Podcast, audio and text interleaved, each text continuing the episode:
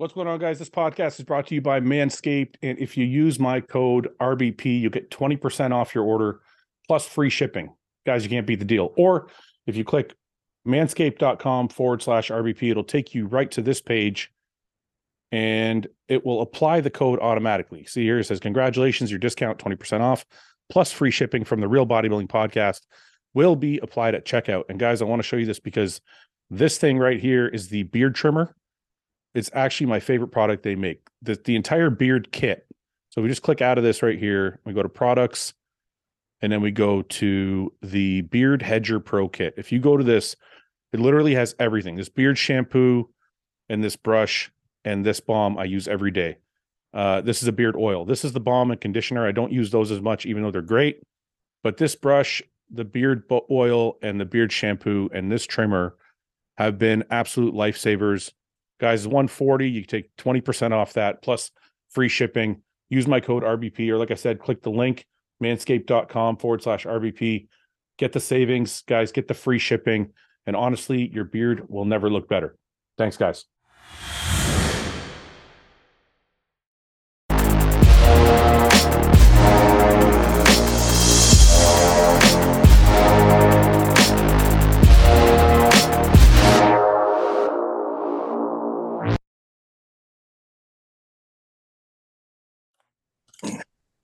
What's going on, boys? It's like the this is like the icon, of the legends chat this week. You know, the- That's that's a polite way to say fucking old guy. Old Thank you. And that sounds like a senior citizen home. Lee, how old are you? Fifty-one. You're only 51? What do I look older? Thanks. No, I, I You well, had you've, it been around, rough. You've been around for so long. I'm like, maybe you're 60. I don't know. Paul's 51. He, Paul's 51. He looks like he's 75. So oh, I don't know. Poor Paul. Poor Paul. I was actually I was trying to look good today because Paul put me on his list of younger bodybuilders. I'm trying to get on his hot list of older bodybuilders next. Ben, I don't think you heard about Milos and Ben. I don't think you heard that. So we asked Paul. Paul's got a thing about good-looking bodybuilders. So actually, Milos, you did you probably didn't hear about this. Paul's got a thing. Paul's Did got a make a thing. List? Paul's got a thing about good-looking bodybuilders. So we asked Paul his top five best-looking bodybuilders of all time, and you and Lee were both on it. There you go. hey, I feel like I feel, I feel like you should replace me now with Paul and No, done with it. no, it's okay. It would, have, it would have been it would have been too much for Paul to have Milos and I on at the same time. Just,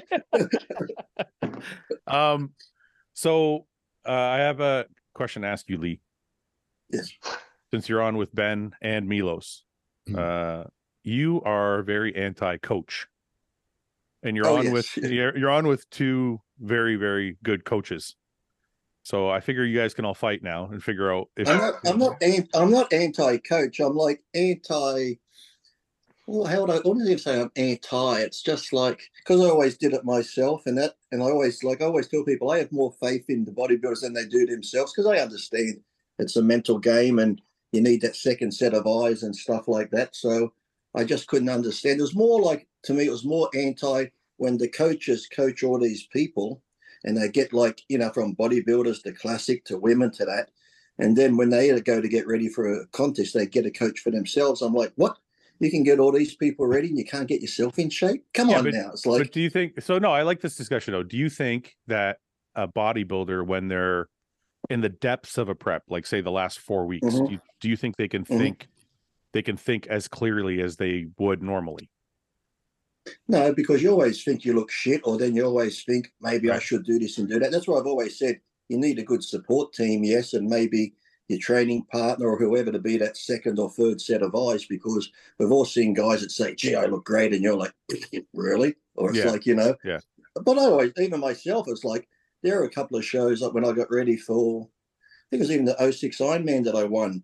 There's a video that pops up online where I'm training at World Gym. And I remember filming it that morning about 6 a.m. And they're like, Lee, put a tank top on. And I remember training, looking in the mirror.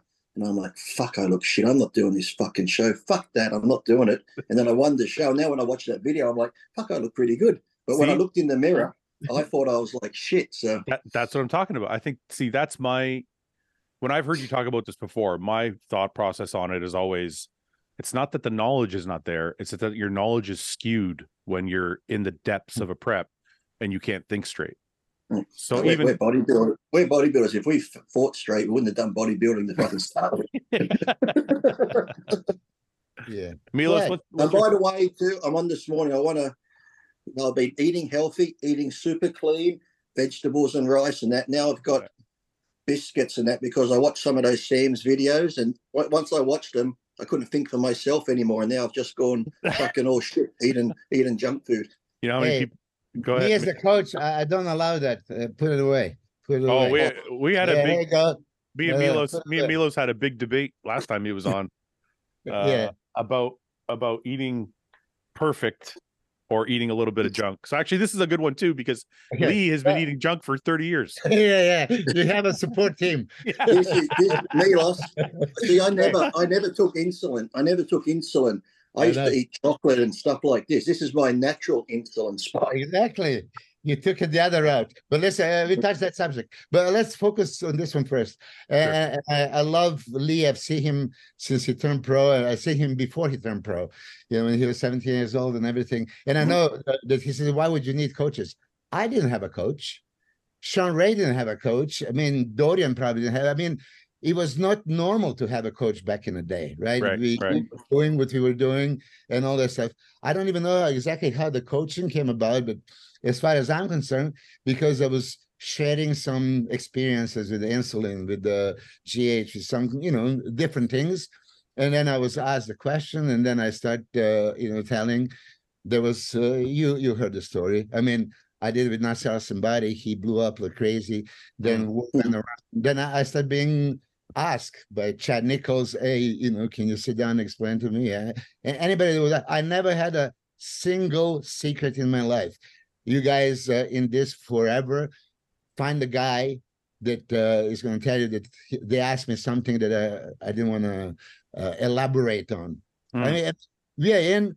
I always thought if we are the athletes, let's have the same tools and let the best man win. But let I me mean- so let me ask sorry to interrupt you, Milos. Let me ask you guys a question and more directed at Lee.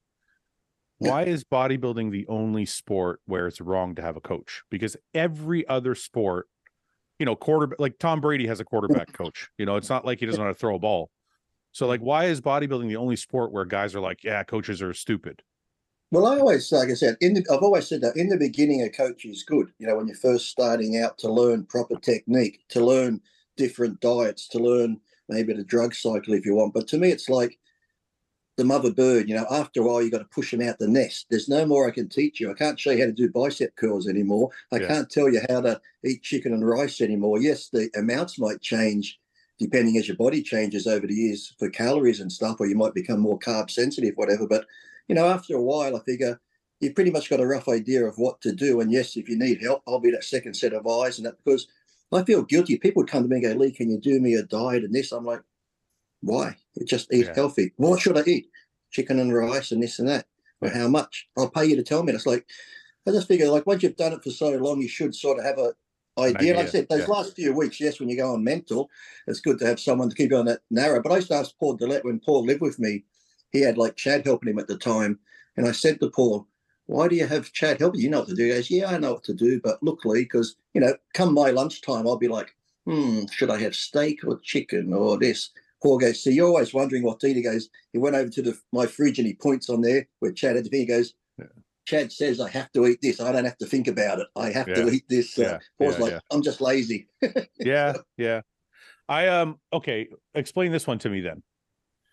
What do you think about when you see somebody who's good and they end up with a coach and then they end up great? Like I'll give you an example from the past, an example from the from the present. Mhm. So in the, in the past we saw Ronnie Coleman. You see an amazing Mhm. structure, amazing muscularity. He gets together with Chad. Chad kind of gives him a plan, whatever drugs, food, whatever it Mhm. is, and you he explodes into something different. Or if you take even present day, you look at somebody like Hunter. Hunter's working with- Hunter working with a couple people, Hunter's working with Ben. Then Ben takes the reins full full blast 100% Mhm.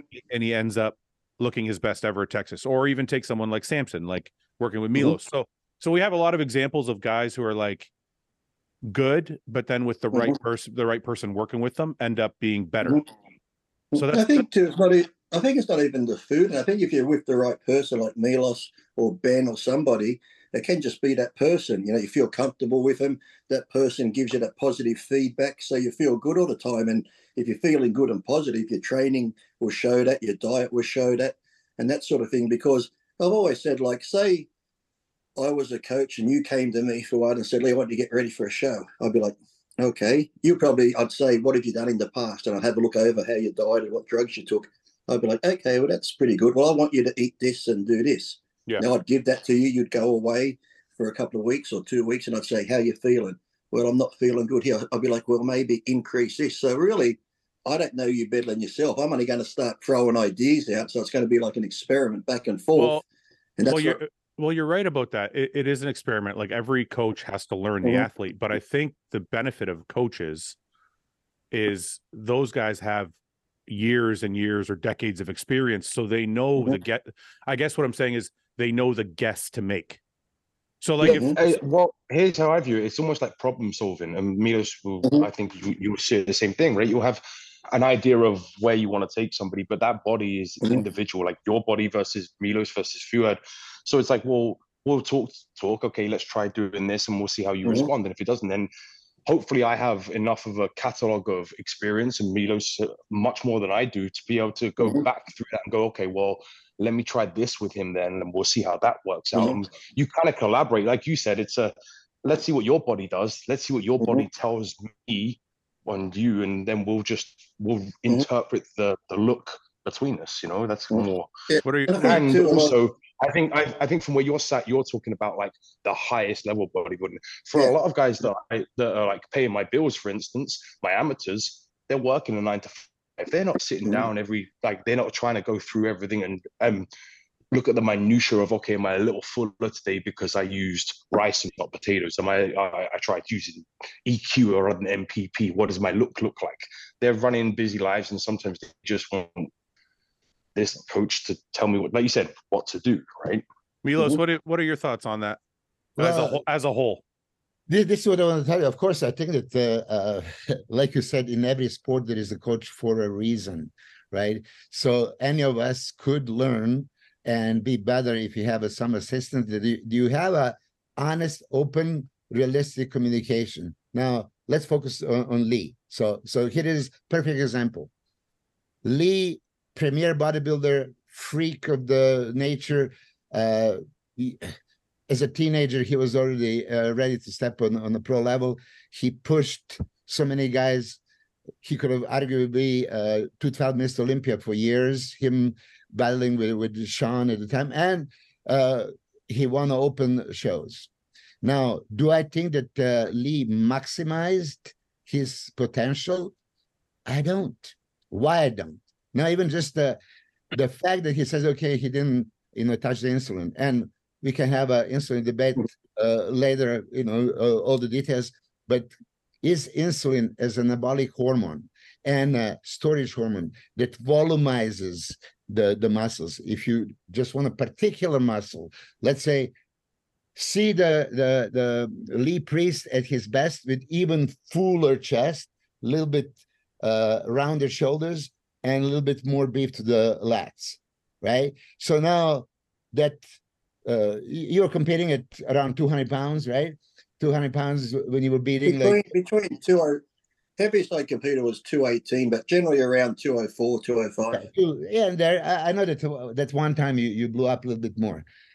I mean, that would be like super hard to beat because when you analyze uh, what is bodybuilding, bodybuilding is not uh, just muscle building. It's not weight loss contest. It's not you know uh, transparent skin wins. You know, it is all together. So you need you need to have a enough size and pound for pound for it. If he would blow up just a little bit, he would be among the biggest on But- stage. but Milos, why do we? Why do we always do this? All all bodybuilders, all bodybuilders, and all bodybuilding fans do this. We find somebody who's great, who's an Yeah. icon, and even an icon like Lee or like Dorian or Yeah. anybody, and we say, well, if they did this, they could have been even better. And I'm like, the guy's already an icon. So like, how do you know Yep. he would have been? You're just But guessing. that was like that was like Trevor. I remember Trevor from Nuclear Nutrition? Mm, Yeah. Because I, when, when I, 'cause I was always honest with my drug cycles from day one. After I saw a Tom Platz seminar, I remember sitting there and there's these kids just down from me or younger adults, and I see them touching each other. You ask him, you ask him, go- you ask him. And I was only like 14 at the time. They're like, Do you take steroids? And Tom Platz is like, Yes, I do. And this is it. They're like, like it shut them up. I'm like, that's Yeah. good. He's honest. I said, I'd always be that way. And when I told people, look, when I did DECA, I took 300 milligrams a week. Testosterone cypionate was 400 milligrams a week. Oh, you're lying. You're lying. And Yeah. Trevor from Nuclear Nutrition's like, maybe what would happen if you upped it? So he put me on 800 milligrams a week. And after three weeks, I felt shit. Like Yeah. my training felt shit. And I went back to a small amount, which Yeah. is funny now because I just saw Greg Doucette do a video on Sam and with that doctor telling Sam what cycle he should take. Mm. And in that cycle, they're saying you shouldn't increase your test. You should stay around 400 on test and add the other drugs to it. I'm thinking, that's what I did for 20 fucking years and I got called a liar. It's like, like now they're giving advice on this is what you should do. It's like, you know, if I use SUS 250, I'll take two mil, which was 500. That's if it's a true 250 per mil. But, you know, if I was getting ready for a contest like the Ironman, I might have been taking Winstrol every third or fourth day. I used to do it every second day until I read the bottle after a while. I'm like, it says a horse needs like two mil every hundred kilos every two weeks. What the fuck am I taking a mil every second day for? So- more is more is better, Lee. Oh, is that it? So, I, you know, so I might be on Cypionate 400, Anadrol 50, one of them a day. Or if I used Dianabol, it was only 30 to 40 milligrams a day. So in total, my whole cycle would have been a thousand to 1200 of everything and that sort of thing. But people are like, oh, you're lying. I'm like, why would I lie? Like, But I'm but I'm just curious, Milos, why why does the bodybuilding uh why does the bodybuilding community do that? We instead like you never see hockey players go or or UFC, you're wearing a UFC shirt. You never see UFC players go, you know what, Yeah. Chuck Chuck Liddell was awesome, Mm. but if he did this, he would have been more awesome.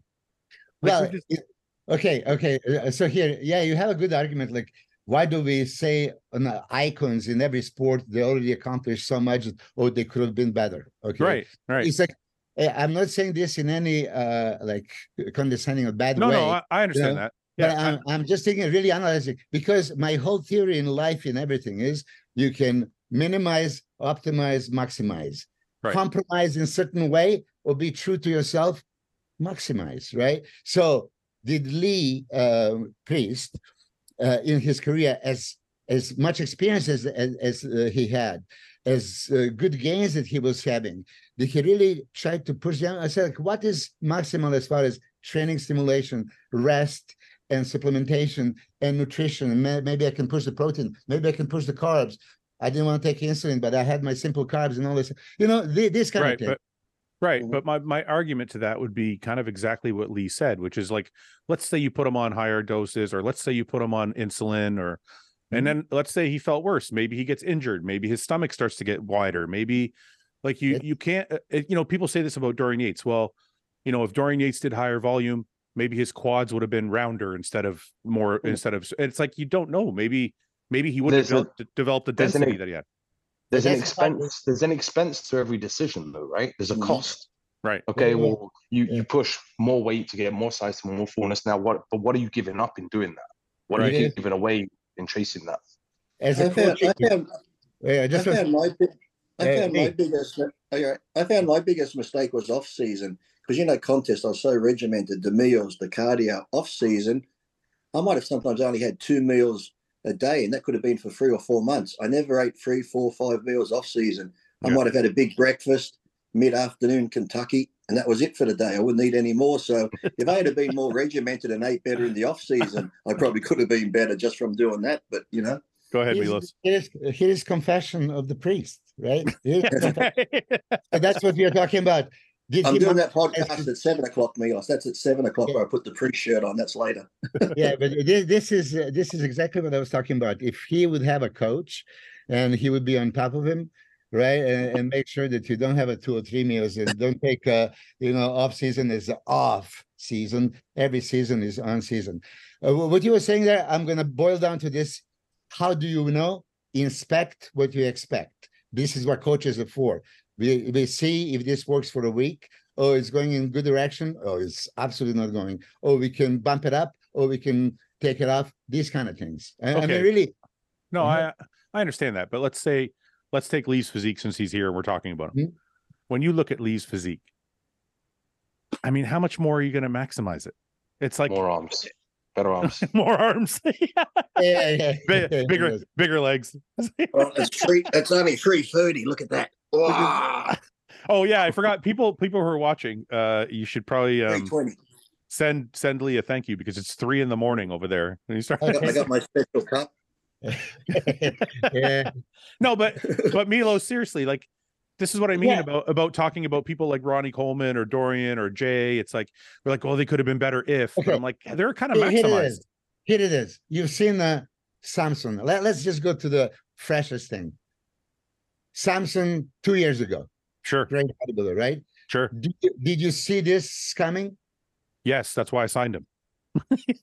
Well, well. Uh, when did you sign him exactly? I signed him three years ago. Three years He ago. come. He comes. He comes Okay. Listen, I'll tell you, I'll tell you about I'll tell you about Samson. So when I signed Samson, I saw the struct the structure Yeah. and the muscle insertions without the size. Yeah. And I'm like, that's a beautiful physique. And as it grows, it's going to be even better.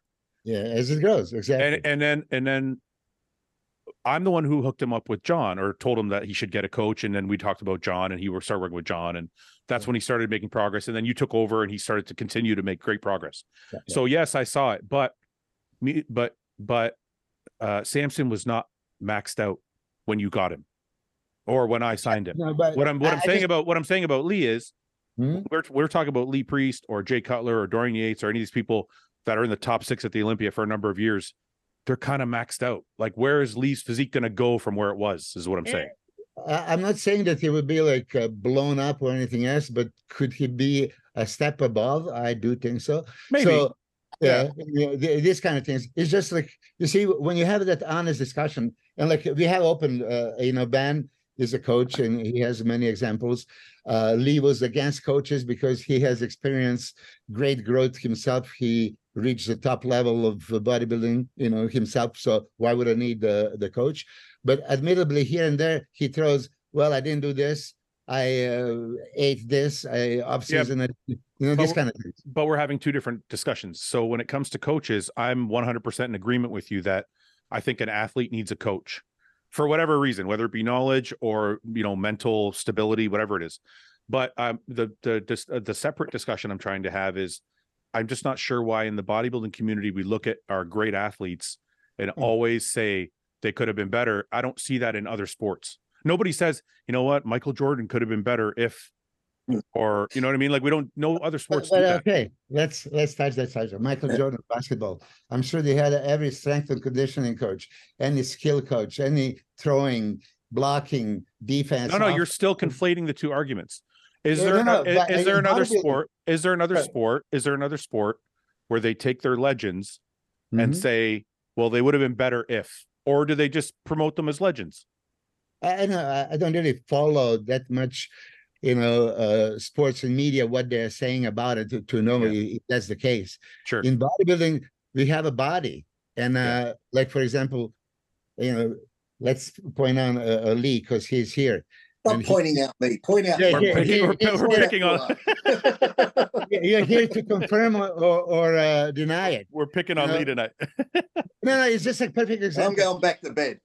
we, we- we can use we can use you, Fouad, or or myself. I mean, even Ben Ben was competing, you know, himself.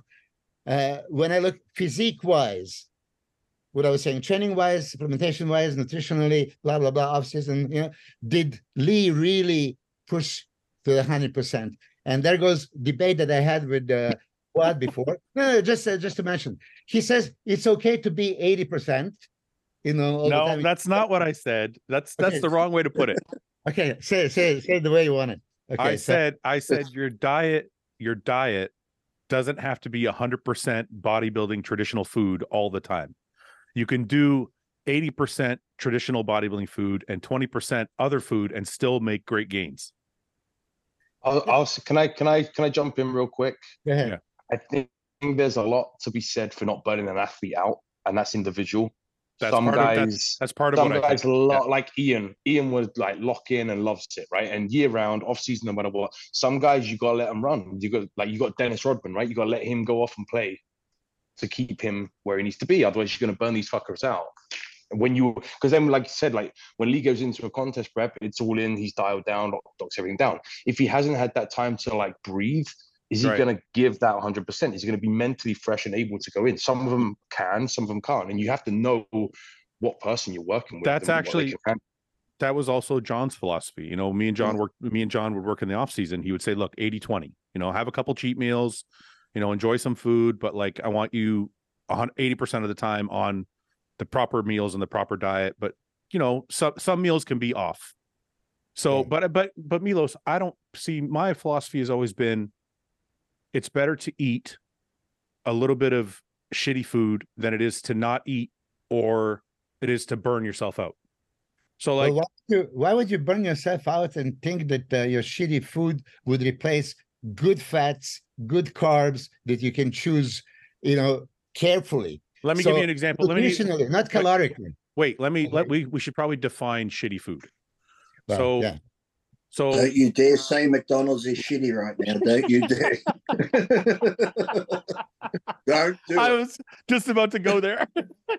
Don't, don't. Sorry, Milos. Sorry, Lee. I Yeah, know. okay. I know. It's, I don't. I personally don't think McDonald's once a week, it, or even twice a week, is going to make me a worse bodybuilder. It's going to make you better. It's not going to make me worse.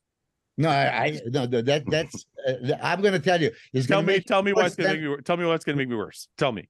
no, it's it's going to make you worse, guaranteed, Why? because okay, all these trans fats that you're having, Yeah, okay, yeah. cannot be co- cannot be compared to the good nutritional uh, polyunsaturated, unsaturated, healthy fats. So let me ask you. Let me give you an example. Let me let me ask you this. Let me let me ten ask. calories, different nutrient. Wait. Let me ask you Yeah. this. Say Mhm. you take say you take a freak like Samson. The guy's obviously not normal. Yeah. He's got an insane physique, builds muscle like it's fucking nothing. Mhm. If we take Samson at the beginning of the offseason and I give him two McDonald's meals a week, and actually I already know Samson eats one pizza a week anyway, so this is fucking actually realistic. If you give somebody one or two cheat meals a week, you think Samson's going to be how much better do you think Sam's going to be if he doesn't eat that pizza every Saturday? Well, well, listen, you know, this is mentally what you guys are talking about. The need for the sanity and all that stuff. Yeah, but you don't think mental, Let's but you don't, but you don't think mental matters. The guy's got a wife, he's got a fan, like he has Yeah, a life. Like you don't think you don't think taking your wife out to dinner once a week is going to make you relax and maybe make I you able to train uh, train better. I had a six wives and took them to so many dinners, you know. So, you know, and uh, when I was taking them, it was my choice of food. How many, how many, how many wives? I ate my. Did you say you had six? Did you say you had six you wives? six? I had uh, this is this. No, is, you uh, didn't. Are you Yeah. serious? I'm on. Wait I'm a on- minute. I'm on my. don't- See, he wasn't he wasn't I'm taking them to like. McDonald's. That's Wait, why. wait, I'm, wait, on, I'm on my. I'm on my fifth marriage. You beat me, Mila. Hey, uh, Lee, come on, you're you're an amateur. You Wait know? a second, guys, please. I- Yeah. I, I, didn't know this. Milos, are you for real? You're on your sixth I'm marriage? serious. Yeah. Why the Yeah. fuck? And Lee, you're on number five. Why are you guys getting married so much? If I get divorced, I'll never get married again. Hey, do you have a? I had a six meals a day, you know. So what's the difference?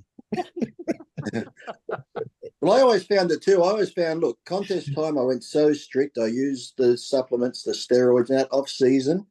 Pretty much every off season, I totally went clean. Didn't use any drugs whatsoever. I saved it. I was, I was the total polar opposites. Contest Yeah. time, the steroids, the cardio, everything regimented. Off season, no drugs, eat shit food, blow up to like a 285 pounds. But- But then I figured I'm getting all my chemicals and hormones from the McDonald's and other food. I didn't need to inject any more into my body. So There you go. But I think a lot of I think a lot of this discussion, Milos, also depends on the athlete because, like, look, even somebody like Lee, he- because he's a genetic outlier, he could get away with doing that and still be great. Or like Kevin Levrone, like he used to take time off and come back and still be incredible.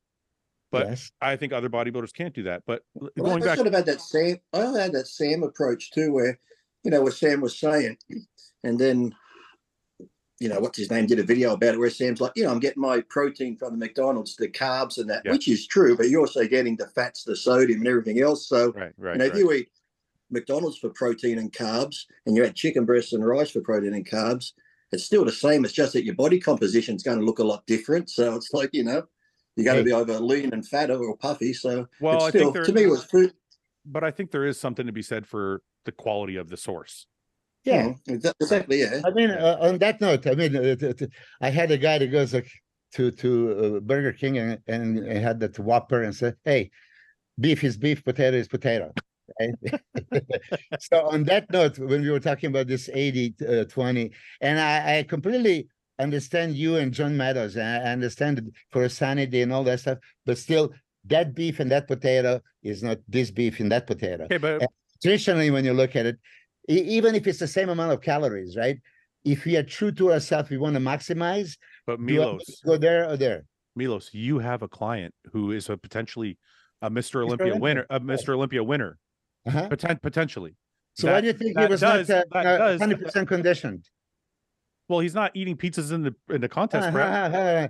so If he's not conditioned, it's your fault. it that, You're a that, coach. oh, oh, that, that element uh, there is always uh, so you guys understand uh Fouad and I went into this 80 20 and then I, I just went in general you can never say that 80% 20% is better than 100% in anything But all that's, not- but that's not true because a hundred percent diet, if it Mhm. was in a vacuum, might be true, but it's not in a vacuum. You have mental aspects in it. You have life aspects that come with it. You have- Cortisol, stress. You have so- cortisol, stress. You have all these things that come with being a hundred percent. And like you- like Ben said, somebody like like Ian, Yeah. hundred percent all the time doesn't give a shit about food. Somebody like this is why Samson, this is why this is why I don't have a coach. It's too fucking complicated. Yeah. I, I would I would disagree with you uh, until the grave. I okay, ate- but Milo, then answer me this. I'm Milos. just why, going to sit why- here and why- eat my cookies.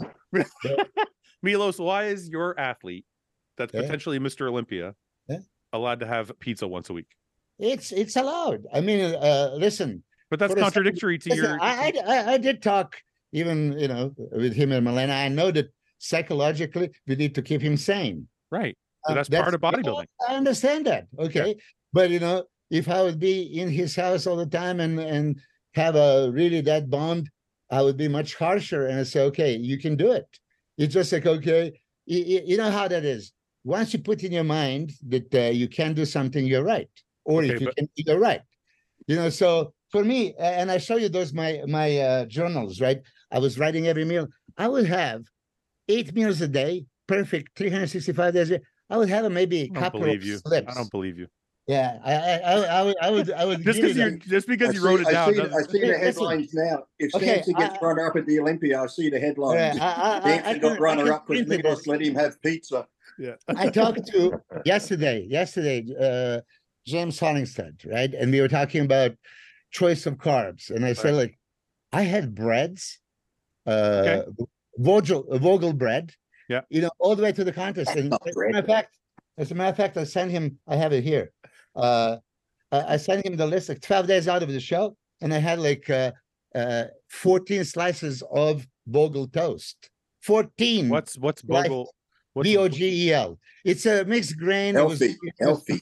No, it was yeah, it was healthy. Yeah. It's like Ezekiel Ezekiel toast, like that, right? yeah, something yeah, like that. It's uh I love breads. Yeah. I yeah. eat breads. Yeah. I love burgers. I'm gonna have a bison, lean bison, and uh, No. it make my burger. You know, so I'm pleased with my source of protein from the bison, not McDonald's. That uh, God knows what's, What's there. on what's on what's on your bison burger?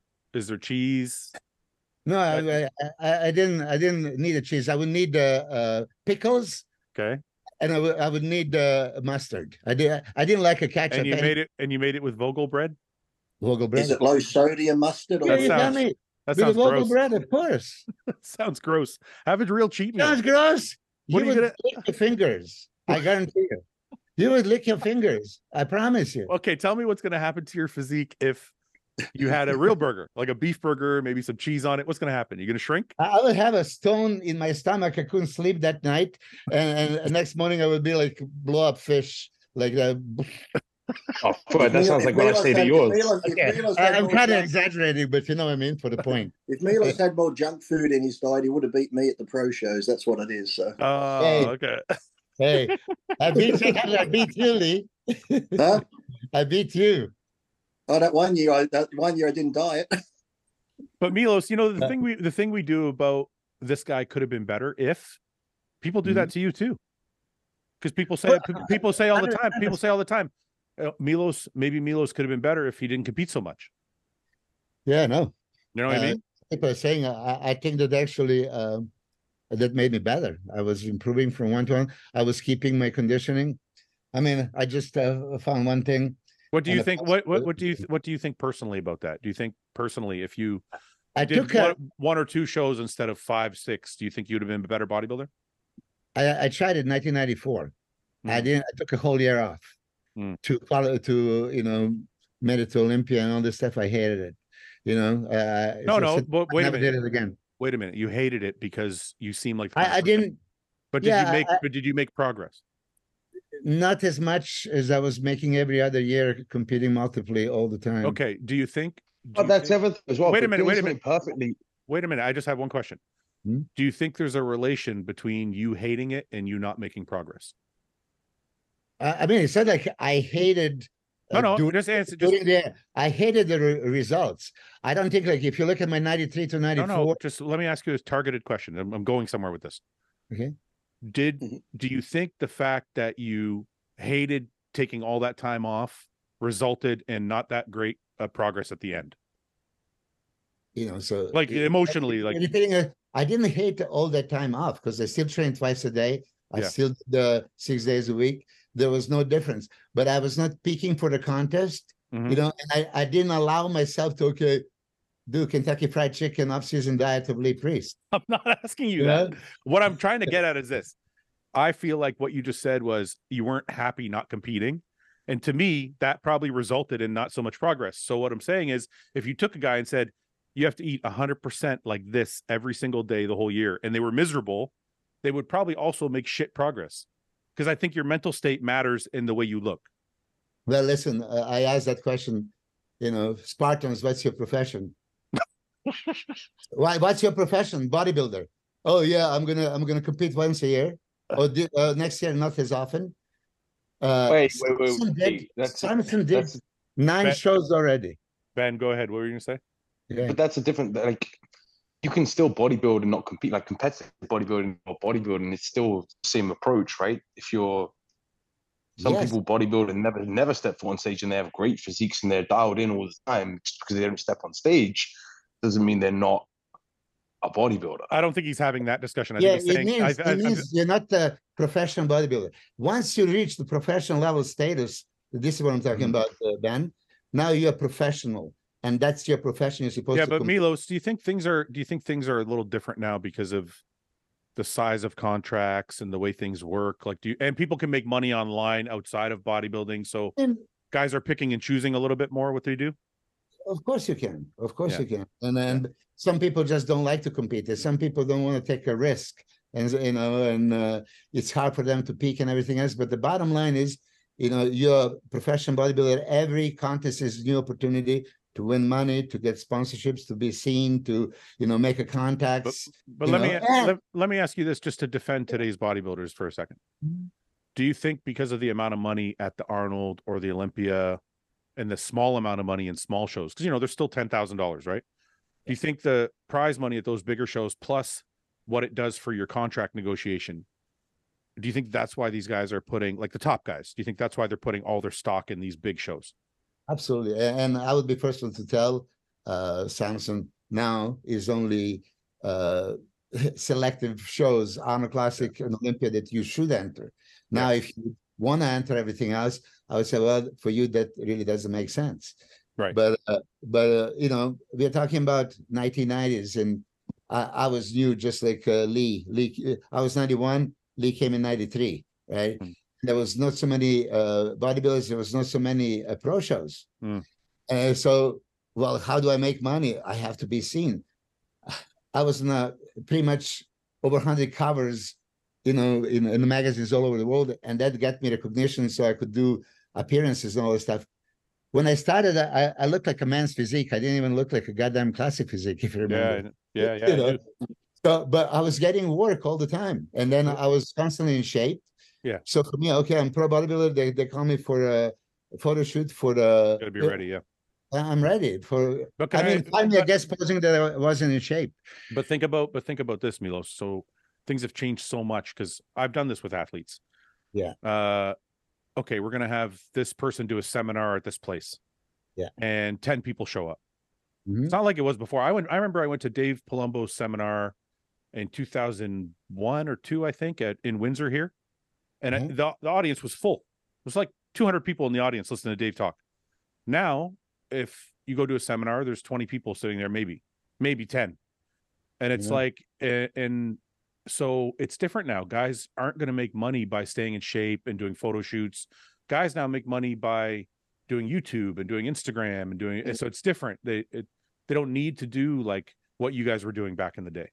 But but food. Here's You the find it- you find it too. It's like with that, it's funny because in America and Australia, it's like that. You have seminars now and hardly no one shows up. Yeah. You go somewhere like Kuwait or Dubai or Yeah. seeing Kevin now, like Kevin's been retired how long? Kevin's in India and all those places, and there's hundreds of people. It's like for some reason, like I think America and Australia, people are like, oh, we know everything about the internet, but all these Right. other countries still respect bodybuilders. They all come out in the hundreds and stuff. But Yeah. these sort of countries is like, yeah, I see him online. I know everything. I can. He's going to lie. We're not going to believe what he says. Well, So- I think I think I think that there's more of a there's more contact, especially with all the podcasts and stuff, right?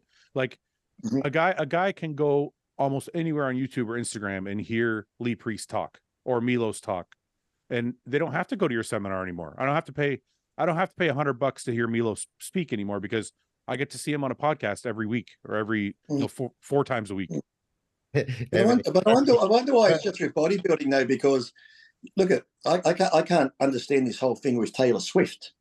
You know, you could listen to Taylor Swift on Spotify or YouTube, but yet she has a concert and boom, like packed out. She's Yeah. got to make more days and sell more tickets. I wonder Yeah. why it's just some of these sporty ones where people are like, I can see them online, we're not going, but yet, because to me back in the day, it was great to go see these people in person because you'd see them in the magazines and you get to see them in real life. And I remember the first time I saw Tom Platz, it was just after the um university in '89 where I met Milos.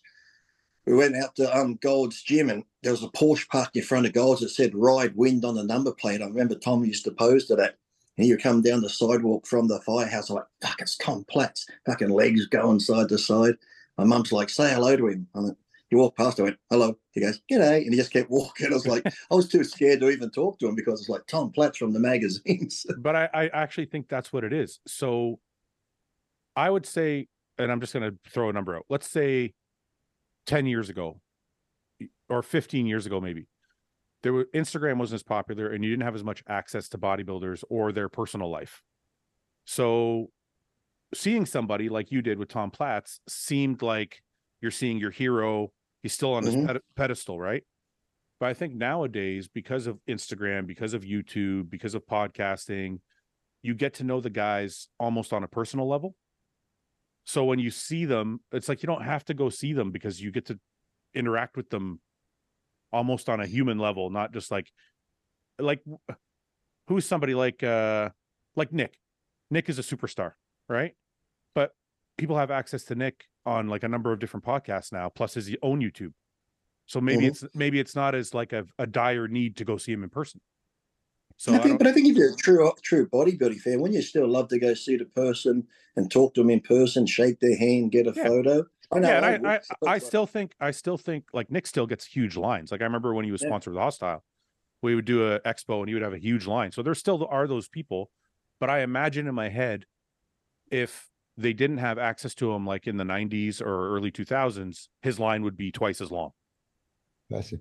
Yeah, I can jump in. Uh, I don't want to be rude, but uh, then I'm gonna lose my thought. Sorry, go ahead.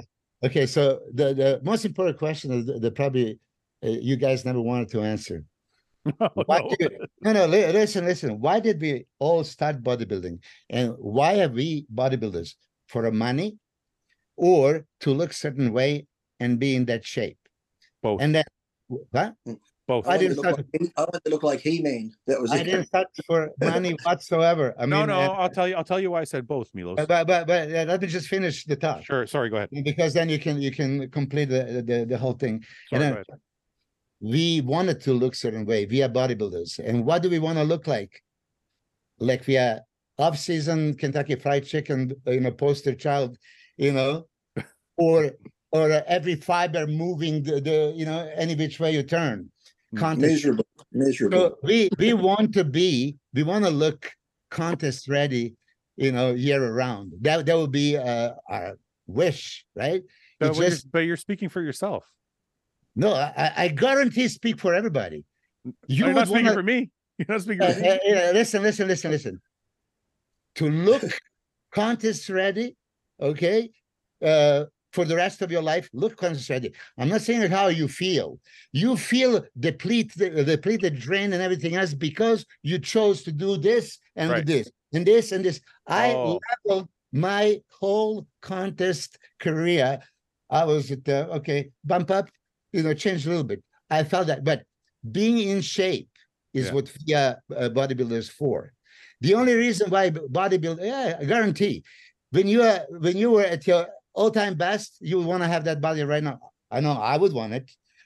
Everybody would want it. This is this is equivalent to, you know, man. Mil- Milos, you're Want to be skinny, you're, fat, you're- or muscular? Milos, Yeah. you're you're telling me what I'm I you're telling me what I thought. That's how much sense you're making right now. Milos, Milos just become Jean Pierre the press. Hold on, secretary. hold on, hold on a second. I'm telling you what you thought. I, I mean, if you think any other way, you're you're lying. I'm crazy. I'm not lying. This is why I started. tra- uh, I'm gonna lying. let me tell you. When I started training, I loved training. Okay? Okay. I didn't care about bodybuilding. I loved just training. I love being in the gym. Mm. But I asked myself, what can I do to make money so I can stay in the gym every day and not have to go work a nine to five job? Mhm. And I thought, okay, I want to open a gym. So I'm like, how the fuck am I going to get money to open a gym? Maybe if I compete, I can make money, I get some notoriety, and maybe I'll open a gym. That was my thought process. I wasn't, I wasn't like, I want to go work out so I can be shredded all year round. That was never my thought process. I just love working out. I don't care if I'm. No, so laughed. here He it is. just this goes. I'm going to because uh, this is the truth. Because I, I question a thousand people. You want to be skinny, fat, or muscular? As a man, oh, I don't care. You know, no, No, no, like I want to be muscular. I like to be a flamingo. You know what the fuck? Of course, I want to be muscular. That was the of point of course you want to be. Yeah. Now, now, step up uh, later on. Oh, muscular. So you like muscles. Okay, so Yeah. you can make your body muscular in the way you want it to look. I Right. mean, we just went th- this direction because we like extreme muscularity. Somebody likes aesthetics. Somebody would just go, you know, Hulk and not Superman. Right. You know, that- but to say that we don't want to be in contest shape, looking like shredded, three percent body fat all year around, we are lying. Whoever says that is lying Do I? But you said, do I if want you muscle? if you've ever been in three percent you body said- fat, but wait a minute. You said, did I want muscle? I said yes. You didn't say, did I want to be shredded? I didn't Listen. care about being peeled all year round. I just wanted to fucking be jacked. so you say. he doesn't believe it. liar, liar, liar, liar, pants. Lying. Hey, listen. Once you, yeah, we, we've all been there. you You've heard. Wait, but wait a minute. Remember You, the moment? but wait, a minute, Milos. You've heard this Uh, before, even from like even Branch Warren has said this, or Yeah. like Guy Cisternino has said this. A lot of guys, even Evan Evan Centopani has said this. Guy eats clean all the time. Yeah. Some guys just love training. They don't necessarily love the stage. Oh, it's okay. But that's what I'm saying. So not everybody wants to be peeled all the time. I time. hated, Some I guys hated competing. I Even, hated it. even if you're trained, you want to be peeled. I mean, come on. You remember your most peeled look, yes, and did you impress yourself? yes, Did you impress? Did you look in the fucking mirror and say, "Jesus Christ, Yes. yes, look at that"? Yes. And then I- you go away, and then you come back. "Uh, Let me check this again. You know, God damn it! Hey, check it out. I, I, I impressed, You know- I impressed myself and many others at 285 too. So I was very happy Yeah. at 285. Well, Well, well, I was gonna say, so so I'm not using anything ever again, right? So I'm never gonna be stage peeled, and I'm never gonna be nearly 300 pounds. And if you ask me which one I miss more, it's the 300 pounds being jack- strong as jacked fuck in the gym, Right, and Mhm. right. I want to, yeah, I miss that more than I miss Yeah. being peeled. That same here, Milos. If you ask me, do I miss the shredded, you know, three percent body fat, or do I miss being three hundred pounds in the gym? I miss being jacked as fuck. I don't care about being shredded. You can be jacked as fuck shredded. no, you the- can't. Yeah, No, you you can. Samson can. Ronnie, Yeah, Ronnie, I- I- Ronnie I Coleman. used to- I used to get- I used to get more attention. I, I used to get more attention at 285 walking in the Right. gym and every day Matarazzo's like, fucking hell, Lee, you're like a tick. You're going to explode. Stop eating. It's just, All right. I- I- Milo, I'm, Mi- I'm Milos, I- losing the argument, so.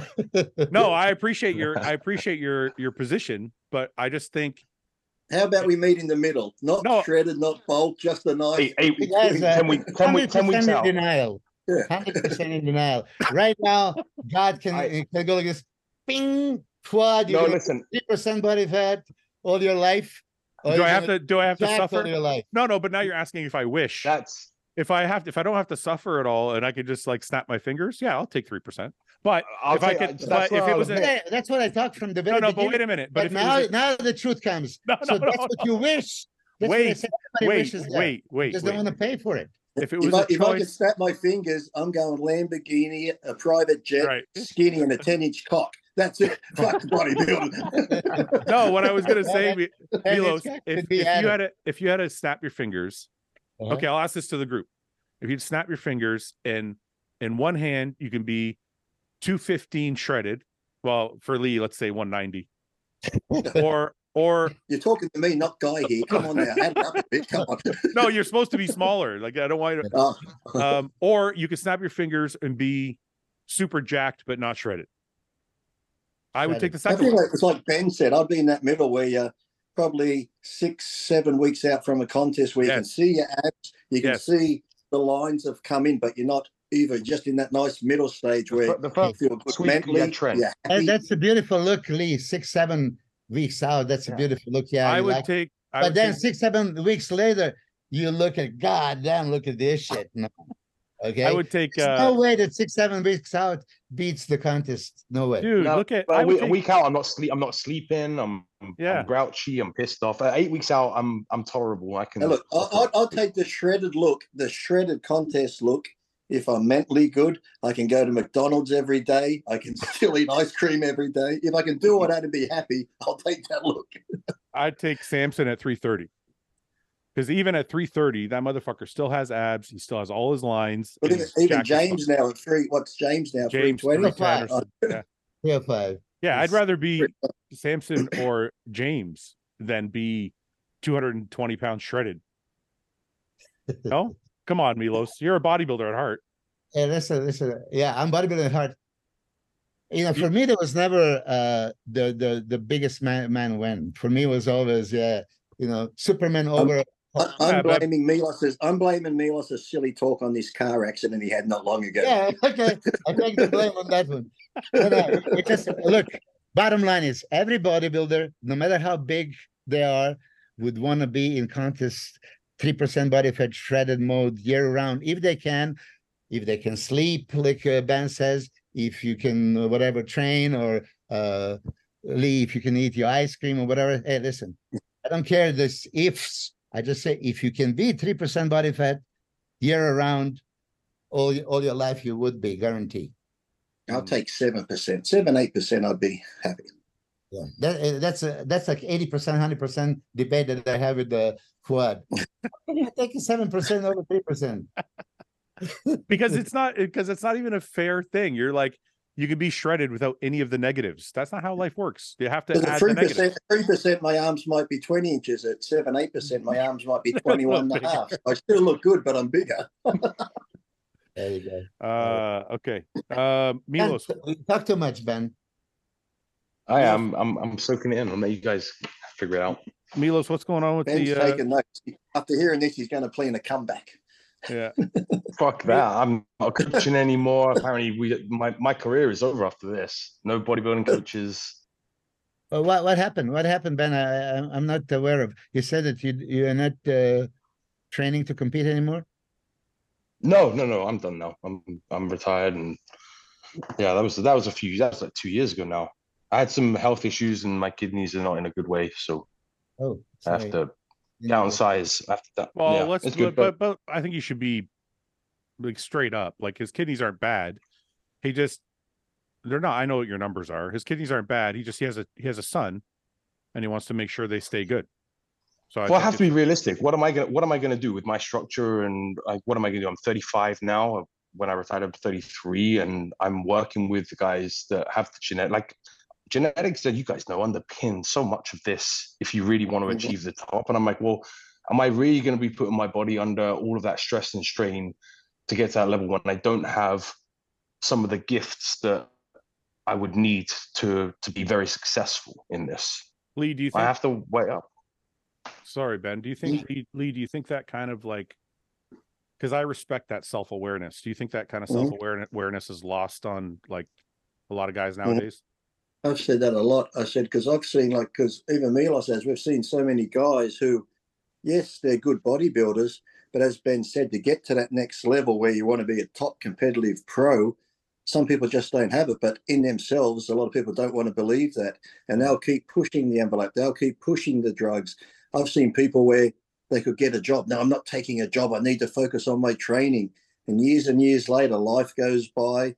They get sick, get health problems and they're still not up at that level they wanted to get to. Yes, you might want it deep down and passionately, but you got to be realistic with yourself when it comes to life in general. What's going to give you the best quality of life and stuff. And as much as you might want to be there, a lot of people are never going to get there. And if you can realize that early enough, and like Yeah. like Ben's done, and you know, just sort of said, look, I'm not going to get there, but yet I can still stay in the sport. I can still train. I can still be healthy. I can still enjoy going to the gym and spending time with my family. I think that's great. And I think more people should be able to do that. But some people just get that tunnel vision of it's this or nothing. I'll die trying to do this. And like I mm. said, life goes on. And when they get to the end, they're like, shit, I didn't get to where I want to go. Now my health's fucked up. I've maybe messed up a relationship. I've let jobs go by. I've got no money. So, yeah, Well, you got to sort of. I uh, mean, I think one Greg, of the you know, I, I I'm still a bodybuilder, yeah, of course. Mhm. I- right? Ben I, still- I mean, I, yeah, I mean, still eat the food and still train the same way. Mhm. Yeah. Yeah. Yeah, and I I always, can and I always probably tell that to train- people. That, you're right, Ben. Go ahead. I was gonna say I could probably train a lot longer this way Mhm. than if I keep redlining myself. Yeah. You know, I keep redlining myself, and then something's I'm gonna, I'm gonna blow a gasket, and then I'm done. But I think I So- think one of the benefits for Ben is he trained with Luke for a long time. And then he also knows a lot of pros. You know, he's trained with James and he's trained with all these different bodybuilders. So I think when you train with somebody at that level and maybe you don't have those genetics, you get to see it firsthand. So it makes you a little bit more self-aware than somebody who's never been around a pro or trained with a pro or like seen real genetics at work. So maybe that that was kind of a blessing for Ben in saying like, hey, this is what you know. Well, I have it both ways, right? Because you say I would train with the pros, and then I, I started like picking up and, and coaching, and then I'm like, wait a second, these guys are look at the response they're getting from not Yeah, they're using a whole lot. Yeah, they're different. I'm like, yeah. this is not this is my body would my body doesn't do that. Like I'm giving them, you know, a lesser version of, of what I do, and these guys are phenomenal because because they're they're receptive to it. So yeah, it's like I can't keep Ben is hammering a super strong. Uh, I've seen Ben train. Uh, I've seen you train with uh, with uh, Luke that, that time. I mean, Ben could uh, hang in with all these monsters. yeah. You know, pound for pound. yeah, yeah. you know, so- But that, but I think that's the main point. Milos is he would eat he would eat the food. He would hang hang in the gym with poundages and and training intensity, but he wasn't getting the response. And I don't think the average person realizes that there is a massive gap Yeah. that gen- Mhm. genet genet because like Lee said, most people when they they encounter somebody with those genetics, they blame it on drugs. Oh, he must be taking more drugs. But it's not always the case. Sometimes they just have better genetics and they respond to things better. So Yeah, You uh, know- like look, uh, look, Milos, Milos, I worked with you back in what 2017, and then I mean, I, I think for a good like eight years, I was like on my shit, and off seasons were locked in. I was every from the minute I woke up, like, how do I grow muscle? Right, that's, that's all that was on my brain, like grow muscle, grow muscle, grow muscle. And then I would wake up in the morning. First thing I would do is go to Luke's house, and we'd hang out and we'd eat meals. We'd watch Dorian videos and branch training, and then we go to the gym. I'm like, I'm we're eating out of the same fucking pot here. Um, we're taking the same shit, and I'm like, wow, this bastard is just just going from. Uh, we are both amateurs. I'm like, uh, I'm lifting the same weight. In some lifts, I'm lifting more than him. I'm trying to execute the same way he is and connect the same way he is, but this guy's body is just built for this. You know? Mil- Milos, what would you say? What would you say? So let's take the average Milos or Lee or Ben, anybody wants to answer. Let's say you see the average guy training. How long do you think, you know, because you, sometimes you don't realize your gains. Like some guys it takes longer than others. Like it took me Mhm. seven years to turn pro, and I have friends who turn pro after three years. So like everyone's a little different. So when do you when do you tell that person or how does that person know hey maybe i don't have the genetics for this? Like how how does how does someone recognize that if they don't have a chance to train with a pro like like ben did? Uh, this is super tough and, and i want you guys to answer too because i'm coach. I'm sure that uh, uh, ben you have the same thing. Guys hire you they say i want to turn pro. Do you think i can turn pro? And they look like they're going to need a 10 years to turn pro okay? Or if if they showed up in uh you know mozambique open with nobody competing right you know and they can maybe turn pro ah, i turn pro you know you said i can never turn pro right yeah, These yeah. kind of things Why are you talking about Victor Richards like that? Yeah, come. Yeah. Well, it, it is tough. Look, my personality is like this. As I said, if you believe you can or you believe you can't, you're always right. Now, you know, genetic potential. Yeah, if you have great, you're gonna uh, get there sooner. If not, we, we have a, a guys that were not genetically gifted that made it to the Olympia. You know, basically. Yeah. Yeah. So you know, so you cannot never want to really discourage. but i don't say- at which point do you say after one year when that progress is not substantial it's not going in any direction but then you spend a one year with a guy so why would you say now like oh you know what maybe you should just quit or Hmm. you Milos, me and you, me and Lu, me and you disagree on so many things. I love it. I love having you on the podcast. Why would Oh, why would you say why would you make the statement that we have guys in the top ten at the Olympia that don't have good genetics? Why would you make that statement? That's not possible. that, that, that happened quite often that the, the name, basic, name name somebody. I, I, out of respect how can you know if i if i do that you you know damn well who they are I But, don't. I, I uh, No, no, I- you know, I, I don't. I'll, I'll tell you. I'll tell you why. I'll tell you why. I don't look at his genetics as just like a perfect physique, like say like Samson's pretty physique, right? I look at genetics as you either have uh propensity to put on a lot of muscle, you have a propensity to have really beautiful shape, you have propensity to be in great condition, but you have genetics for something. Like Yeah. you don't get to the mostly, Olympia with mostly no- I'm referring to not good shape Okay. because we, we would we would always think about okay, it's human uh, flesh and blood. You can build a muscle, put the effort, eat, you know, find the formula. It should work. No, but you know? that's the but that's the point that I'm trying to make with Ben. Like Ben would eat, do the drugs, train, and not put the same amount of muscle on. Yeah, and I know Ben. Uh, you know, and Ben. Uh, as soon as I started working with you, I always liked everything about you, but uh, you were limited with uh, you being tall. Uh, you know, narrow clavicles. You, you needed to expand. You know, so you, shout at me, be like, more chest. Every email, be like, more chest. Get chest fuller. more I'm like, I'm, yeah. I'm trying. yeah, yeah, you know this, this kind of things. But I would always and we put post contest like what sixty pounds in a- in a rebound in four weeks. I mean, so which was very very promising, right? It, was it sixty pounds in in four weeks? Just forcing, forcing, for. So you think, okay, listen, if this continue, you know, and and uh, you keep uh, piling it on, within a couple of years, it's it could happen. You know, we just we stop working. You know, the way I look at it, of course, when I look at your Instagram and I've seen that you didn't progress from that point, then I say, well, well, maybe you just don't have that kind of commitment, and you you you would have to push damn harder than than Luke uh, Sandoe had or Lee Priest. Lee Priest can look at the weight in Kentucky Fried Chicken and grow. You, Oh you- yeah, but I but that's what I did. I sat down. I said, okay, for me to get to, to where I would hope to be, going to take me maybe seven more years. I'm already 33. That puts me at 40 as a shitty pro. I just get my pro card now at 40 years old. Now where do I go from here? yeah. That's going to be my retirement. What, and what expense that come because my numbers were starting to decline. My kidney health wasn't, and I'm like, okay, I I'm okay. I'm alive right now, but in seven years' time, at what expense? I- You I- I so I eh, that that's just for me. But I think Well, that's the, always- you- I you always- but- You know, go I ahead. always tell people too. I uh, go don't ahead, think, Lee. Go, go ahead, Lee. Sorry. I no, I always just said when people come to because you get a lot of time. I want to be pro. What do you think? I want to be Mr. Olympia. I'm like, oh shit, you're going right to the top. They're not even done a local show yet. I said, listen, I said, if you love training and you're going to dedicate yourself to the training, the eating, the lifestyle, and you're doing everything right, I said, trust me, you'll know if you got what it takes. Your Right. body will just start before you even touch a drug. Your body would just start responding. That's how I was when I was young. I just trained, and then some guys at the gym said, "Have you ever thought about competing?" I was like No, I just wanted to look like He-Man.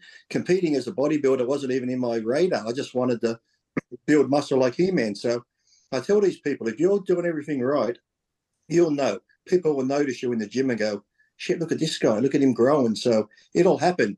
If, like I said, you get these ones who think they want to be a pro and Mr. Olympia, and they'll do the training. They'll train year after year, take all the drugs. And you can get to a point where you're like, shit, it's not happening. But sadly, some don't. And they think, okay, well, maybe I'll up the dosages more. I'll keep doing this. And it's still not happening. Well, I'll do more. And it's Yeah. like, you know, you said it's just going to be detrimental. But if you have what it takes to be a top pro bodybuilder, like I said, you won't have to ask somebody, should I, do you think I got it? Do you think I, oh, I always laugh because I get those rate my physiques. I always think, imagine before the internet, if, if it wasn't around and I was at the gym and like Dorian come out to Australia and I'm 15 years old, I'd be like, excuse me, Mr. Yates, can you rate my physique? He'd be like, fuck off, kid. What are, you- what are you on about? I was like, imagine asking someone that in person. Because I used to always think that too when, you know, when they, everyone back in the day, it was always when the fad went, I'm going to take a photo of every meal, chicken and rice and steak and vegetables. I said, imagine if we didn't have mobile phones. Remember, remember the old days, if you can, when you'd take a photo and Yeah. you go to the photo and get it printed out. Scan it. Imagine coming to my house. You came to my house before I said, mate, I've got a photo album. Come let me show you. See that? That's a bunch of food. chicken and rice, chicken and rice photo. Like, how, how retarded would you look? Hold on, don't go. Let me turn the page. Fucking look at that. Fruit salad. I ate fruit salad. Look, you'd be like, this is, it'd be like what's looking at someone's family, you know, Yeah, photos of their baby. Food. like, Yeah. Yeah. Not another. Yeah.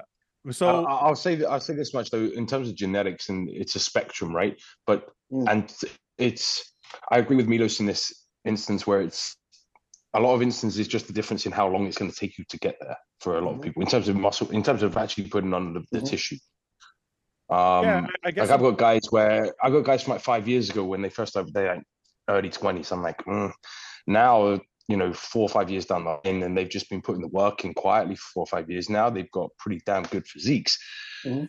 A lot of people aren't patient enough to find that out, and they're not asking that question for long enough. So I will agree with that. You know, it, it's I it's guess a, pro- I it's guess a process. I guess what I'm asking you guys is this as as experts.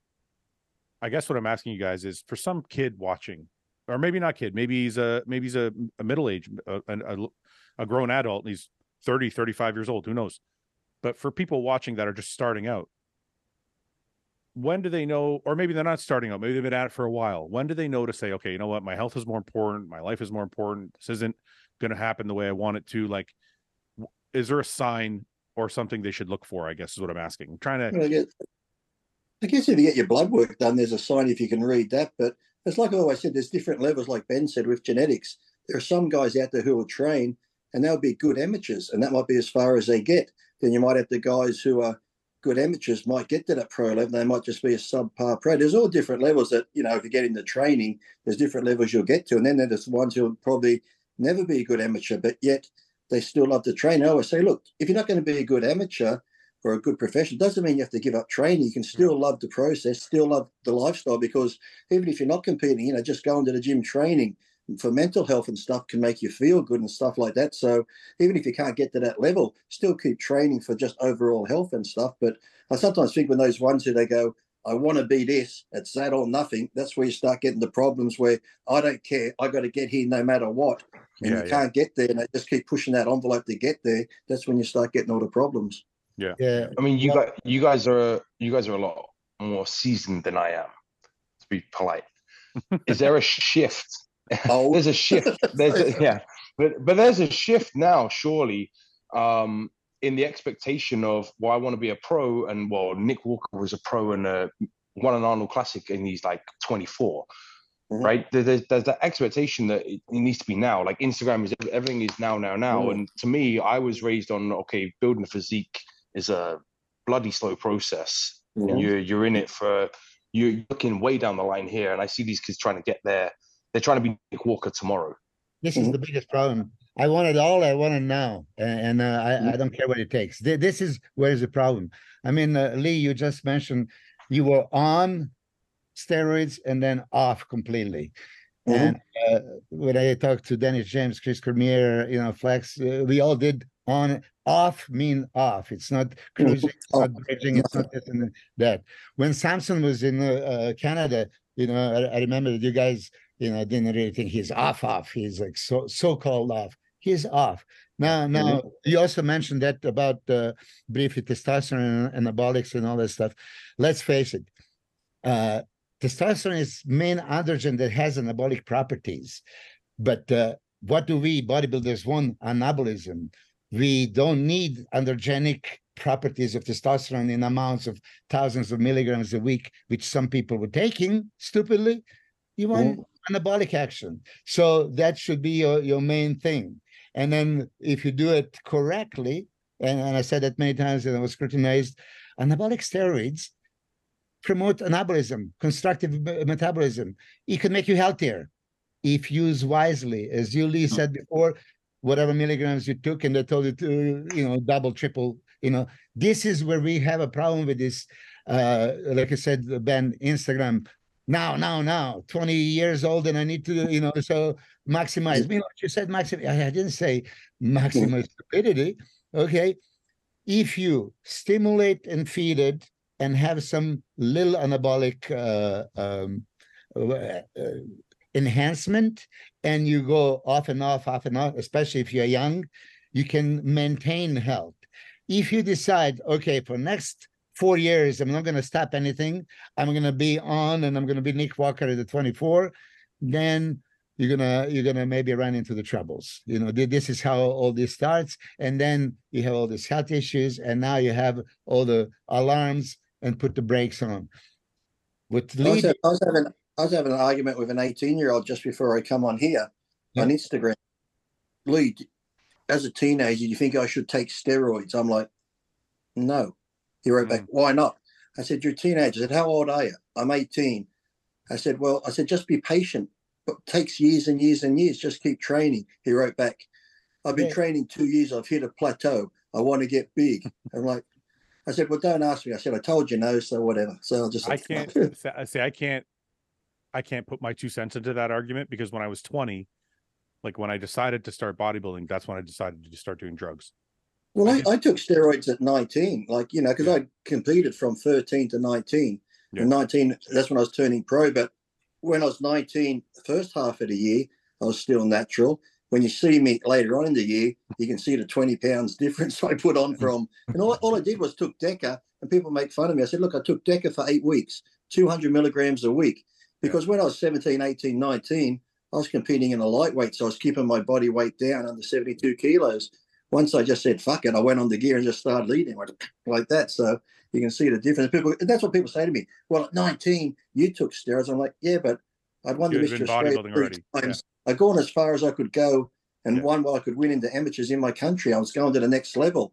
Yeah. And they're like, well, you've got good genetics. Why'd you take them? I said, because now that I'm going pro, I'm competing with other guys who have great genetics and they're on them. So for me to keep up with them, sadly, I'm going to have to go on them too. So, Lee, I always want to ask you guys this as you're like from the generation before mine. Lee and Milos, do you think that drugs in the 90s or before the 2000s were better or different? Because you can't, if you did 200, I don't care how great your genetics are, if you did 200 milligrams mm-hmm. of DECA and that's all you did now, it would do nothing. Well, if I find the DECA I did then too, it was pharmaceutical. So, you know, if you had a sore shoulder or whatever, you could take it and it would help. Yeah. You know, I've had injuries now and I had that car accident on my neck. Someone give me DECA, I took it, didn't do shit. So I'm thinking, right. you know, whether it be veterinarian type, what is other stuff, yeah. you don't know what's in it anymore. You don't know where what, what you're that, getting. So, but that's what I, I think mean. That more, I think the quality was better back then, so you could actually use less. Well, that's what I mean. Like I hear a lot of older bodybuilders talk about like Dorian, and I've heard you talk about it, and Milos of you guys have talked about different cycles and how like well we only took a few hundred milligrams and i always think to myself i agree with the sentiment of taking less for sure but i also think to mm-hmm.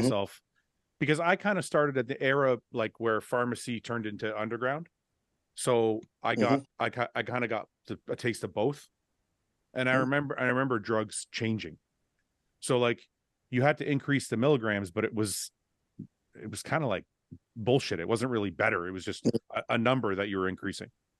So I, I helped a friend of mine once for a show, and he was taking growth, and that I was a coach for one contest, Milos and Ben. I helped him get ready for the worlds.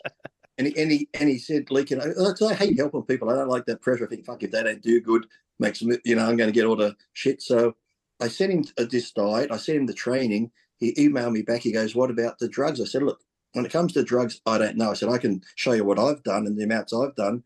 So I sent it to him. I said, "Follow this." Within ten minutes, he writes back, "Are you fucking with me?" I'm like, "What do you mean?" He's like, "That's not enough. You don't even have growth hormone and that." I said, "Look." If you're going to trust me with your diet and trust me with your training, trust me with this. So he goes, okay, followed it to a T. He went and won the worlds. He goes, Lee, I've got to thank you. It's the best I've ever looked. It's the best I've ever felt.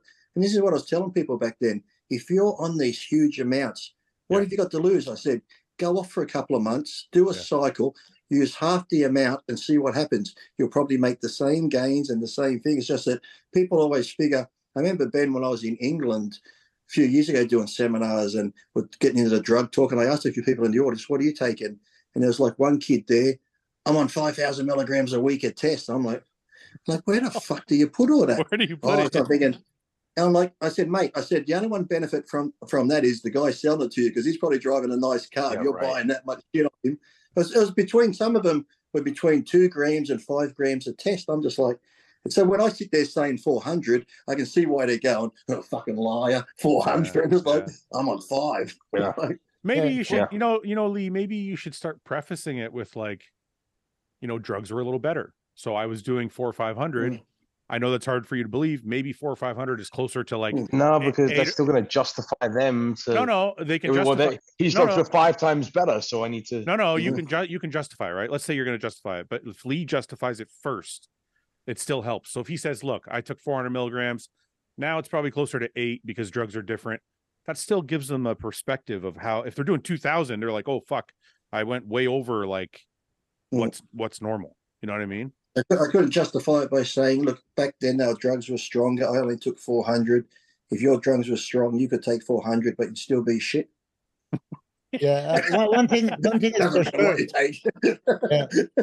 Uh, back in the day, there was all pharmaceutical. We were getting all in the Mhm. pharmacy, right? Yeah. And, and I tell you this, I had some uh, compounding pharmacists, and they would uh, compounded something, right? Yeah, yeah. Uh-huh. And uh, they use raw materials, guarantee, guarantee what it's supposed to be, and then you use it and you feel nothing. Yeah. Shit.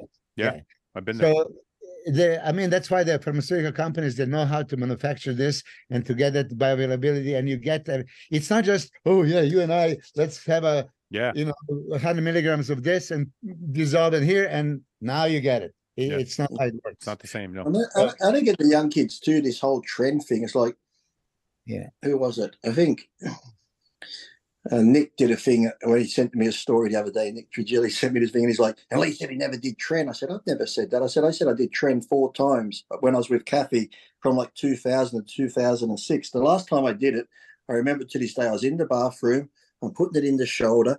You know, you get the tren cough. Yeah. I got more than that. It's like my whole chest was like someone just hit me with a baseball bat. It went that tight. The Yeah. pain. I, I let go and I standing there. I got a needle in my arm. I thought, fuck, this is where it's going to end. Me on the bathroom floor, a needle sticking out my shoulder. And from that day, I never did it again. That's Yeah. what I get when all these young kids these days, every young kid on the board, tren, tren, tren. I'm like, why is See, this that- fucking fascinating That happened. with That happened to me as well, but I'm more committed than you are, Lee. So I just carried on. Oh, you did it again. Yeah. Uh, after like I, I said, the cough didn't bother me a couple of times, but this time when my chest, I said, I'd swear someone just like punched me in the fucking sternum.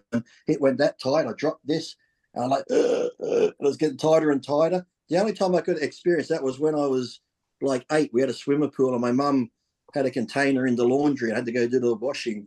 Oh, I know that's laundry powder. I took the lid off, and I went.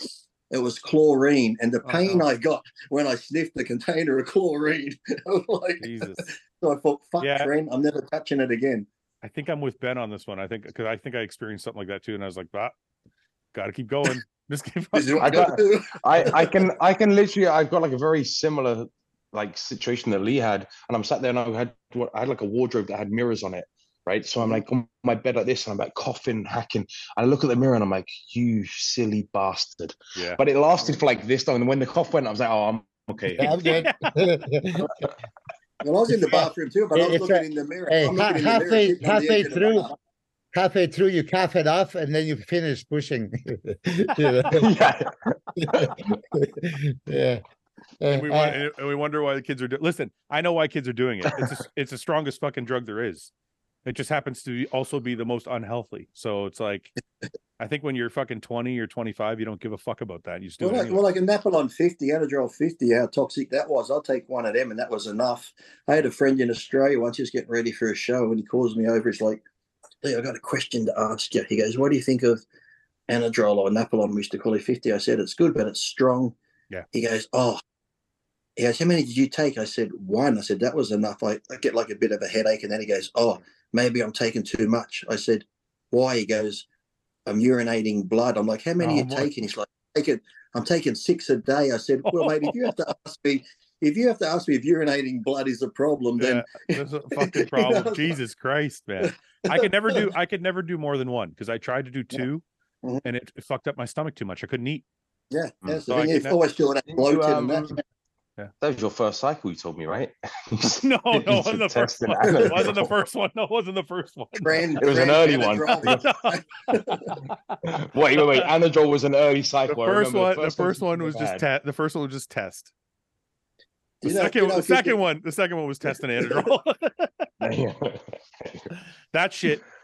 You know what? Back then, because it was still pharmacy then, or whatever the fuck it was, but I remember it was stronger, and that's why I got my very first tear because I was only twenty, and I just kind of started training, and I was stiff like deadlifting four plates, because Mhm. when I, I just got when I took it, I got super strong, but obviously my body wasn't acclimated to that kind of fucking strength, Mm.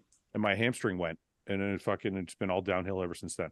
I was like that on Dianabol too, and then they Yeah. brought out liquid Dianabol in Australia. So in my young twenties, I took some liquid Dianabol, and my mate gave it to me. It's just like new on the market, just Yeah, yeah, you I know, tried that. it. Yeah. And I said, I said, how strong is it? He goes, I don't know. It's just, you know, so how many milligrams is it? He said, I don't know. He goes, just take like a mill each day. So I was doing it. I'm at the gym doing preacher curls. Yeah. My face got really hot and red. Blood just burst out my nose. I'm like, fucking hell. Holy Yeah, fuck! So like, I tried. I blood tried pressure must have been, blood pressure must have been through the roof. I'm like, yeah. I don't know, man. I Milos, you have the you have the worst story with With drugs, I yeah, that was uh, injected into my triceps, but it was not aspirated. So, yeah, I had uh, that uh, acute respiratory distress syndrome. So everything that you were saying, uh, Lee, enhanced by like uh, ten, like uh, yeah. Oh, gee, look at that! Look at that! what is So- that for? Yeah. What is that? Halloween, it's sugar syrup. Oh fuck. Okay. Good one. I'm just, I'm just getting ready to go. I'm getting ready to go to the gym. Just put the training. Yes, there, Halloween soon. But, but listen, I, I had uh, congestive heart failure, and I had a like elephant sta- standing on my chest, pressing, like crushing. It was like that feeling, and you know when you have a pinhole for a uh, to inhale, and you just absolutely can't. You know, so yeah, it was a close call. So was But- that? So did you inject in? Like, how did that? Did you inject into a vein? Like, what happened? Yeah, my my ex uh, was. Uh, I was shooting in the triceps. I couldn't really reach it, so I say, Yeah. "Can you do it?" And uh, yeah, I and I think he's it was was trying to get rid of yeah, one of those things like one o'clock in the morning, like she was already pissed off. She didn't want to do it, but it's okay. So she shot in the left, and you know, it's zero aspiration, anything. Poof, like so. And I even made a, a comment. What are you? What are you trying to do? Kill me? I mean, you didn't Hmm. aspirate. You know, so she just took another one. The same thing, and I, was- like, "Oh shit!" See Oh, that, kids? That's how dedicated you got to be. You got to set your alarm and get up at 1 a.m. to take your shots. Uh, I asked for it, you know, and then you know, uh, what do you do? You don't uh, try to panic. You just think you're going to compose yourself, and you you're just like, yeah, yeah, yeah. It's just going to open up. I'm going to start breathing, and it was not getting any any uh, better. And then I tried to call her. I couldn't. I couldn't call her. And then uh, yeah, this, nothing was coming out of me because I, there was nothing. yeah, So yeah. by the yeah. time I crawled down and it's Wait a minute. So, so you crawled down where? Crawled down the stairs to the phone? Yeah, no, that, that was uh, you know to the to the. I was in a we had pretty big house, so from the from the bathroom to the uh, bedroom that she was already you know halfway sleeping. You know, Yeah. so yeah, I had to like shake it up, and then she's She, was- she was like, I can't she was talk. laying in bed going, shouldn't be too much I can't even now." talk to say call the ambulance. You know. Yeah. So what happened? So what happened? Yeah, shook so her- then shook she- her awake? I realized to call the ambulance, and when they came in, all my vital signs were gone. I think I said that story. There's, you know, when you're in an ambulance and and they're taking you to the hospital, and then you hear like, "I don't think he's gonna make it." What the fuck, you know? Uh, yeah, th- th- this is exactly how you know, it went. And then when I went there, In Serbia, Oh my God. if you're dying, they're gonna come and lie to you like, oh, you're gonna be okay, right? Just mentally to not let you, you know. Yeah. like- when I went to the hospital, every single doctor and nurse and everything like, oh, too bad, you know, such a young, good-looking guy, you know, like uh, dying. And then my wife is there, they're asking her for if I'm a donor. I said, but you fucking, I'm not a donor. I'm not Oh my donating nothing, you know. So Yeah, it that- was really a panic mode, right? It was like, yeah, uh, call the um, parents if they they have less than 24 hours to see you alive, you know. Oh, so fuck, you know, my my parents and my sister, they're doctors. So when they called them and all this stuff, and my sister panicked, oh, acute respiratory distress, distress syndrome, and it's like a severe, and yeah, it's it's matter of hours. But uh yeah, you know, I So survived. what, so what happened? Like, how did you, did you just, your body just come out of it? Like, Uh, uh, yeah, listen, I, I- I talk about this once in front of uh, Dave Palumbo, and I, I, I know I would be uh, uh, ridiculed for that. My father is uh, a neuropsychiatrist, doctor of science of neuropsychiatry, and I know from very beginning as a doctor because your Hippocrates oath, you know, you're supposed to be a doctor. You don't have a mind on your own and think your things, right? But saying that uh, every human has a ability of self-healing if they understand the problem and they focus on it and all this stuff, you know so as trivial as it is it's not like a, i was a doctor and i know anatomy and physiology to the degree that i can you know Yeah. uh, treat myself but i was like a panic mode like uh, so what is it? I, I can't breathe uh, apparently what i heard that uh, water was coming in my lungs. There was uh, you know the compromising all this so trivially just like okay breathe patch the holes you know breathe patch the holes you know open the yeah, the, yeah, the yeah. airways. This this is all that i was doing you know it was panic mode because i'm dying. This is it. so that last effort of okay that's what i'm gonna focus on and because i was in that respiratory machine right as soon as it would take out those like panic. I couldn't do it for a second. But then i started feeling like okay you know i don't feel so bad you know let, let- let- me check. Yeah. oh you know i'm okay. Uh, I- i'm completely okay right? So then i, I call like uh, you know nurse nurse you know you know, please you know can you call a doctor and say what is it? I say i feel good i want to go home and that was like of course you know what the fuck. But then they call a doc and it's like well listen you, you stabilized all the everything was okay you know. They have no explanation. I don't need no explanation. I just uh, i was released in the morning you know. What the uh, fuck? but you know as as so what- as it is. So what happened in like the days after? Were you just totally fine? completely fine like never happened Did she did she try to kill you again? Or guess what i i i learned how you to divorced? you know reach, reach and then push. You look- yeah, I'll tell you how to reach Milos. You got to lay on the you got to lay on a sofa so your body. yeah, get it across. I, did it, I- you know, I, I did it stupidly. I was pushing from, you know, by on, on the wall. No. it was a bad idea too. That, Yeah. that almost sounded like me in 2003 getting ready for the Ironman. I got a bit of a flu, which turned into a bit of pneumonia. And I'm like, no, I got to do the show. I kept training, Oh, kept no. training. Then my chest was getting sort of tight. I got to go to hospital. Had cardiomyopathy. The virus went to my heart, so my left ventricle wasn't contracting properly. Same thing. I'm in the hospital, laying there. I've been dieting, so I'm thinking, I'm in shape. I hope I can still do the show. Nurse comes in. Kathy's like, is he going to be okay? The nurse turns straight to Kathy. He's going to die. I'm like. I'm going to die. Then then she walks off, and then this other nurse comes back in. She brings in this meal, sits it there, and she goes, you know, the hospital meals, it's like the Yeah, yeah. vegetables and mushy shit, bit of chocolate cake, and that she goes, eat that if you can, but don't eat the cake because you've got to do more tests and that'll mess the tests up. She leaves. I get up, I start eating, I'm eating the cake. She walks back in. I told you not to eat that cake. I just looked up and said, and you said I'm gonna fucking die. If I'm gonna fucking die, I'm eating There's a fucking difference. the cake. What the fuck? I'm not dying just eating chicken and vegetables. I'm going out with the chocolate cake. It's funny. Even if you're in the hospital, you're like, I wonder if I can still do the show. Hmm. And the I've thing been- was, actually, I was in Santa Monica Hospital, and Sandy Rinaldi was like the head nurse in there, and she walked in too. She's like, "Hi, Lee." I'm like, "Oh, hi." I'm like, everyone's going to know in the bodybuilding world now. I'm in the hospital. Milos, was that was your shot during a contest prep too, or no? No, uh, actually, actually, I was the night before. I was gonna guest pose for uh, for a week somewhere.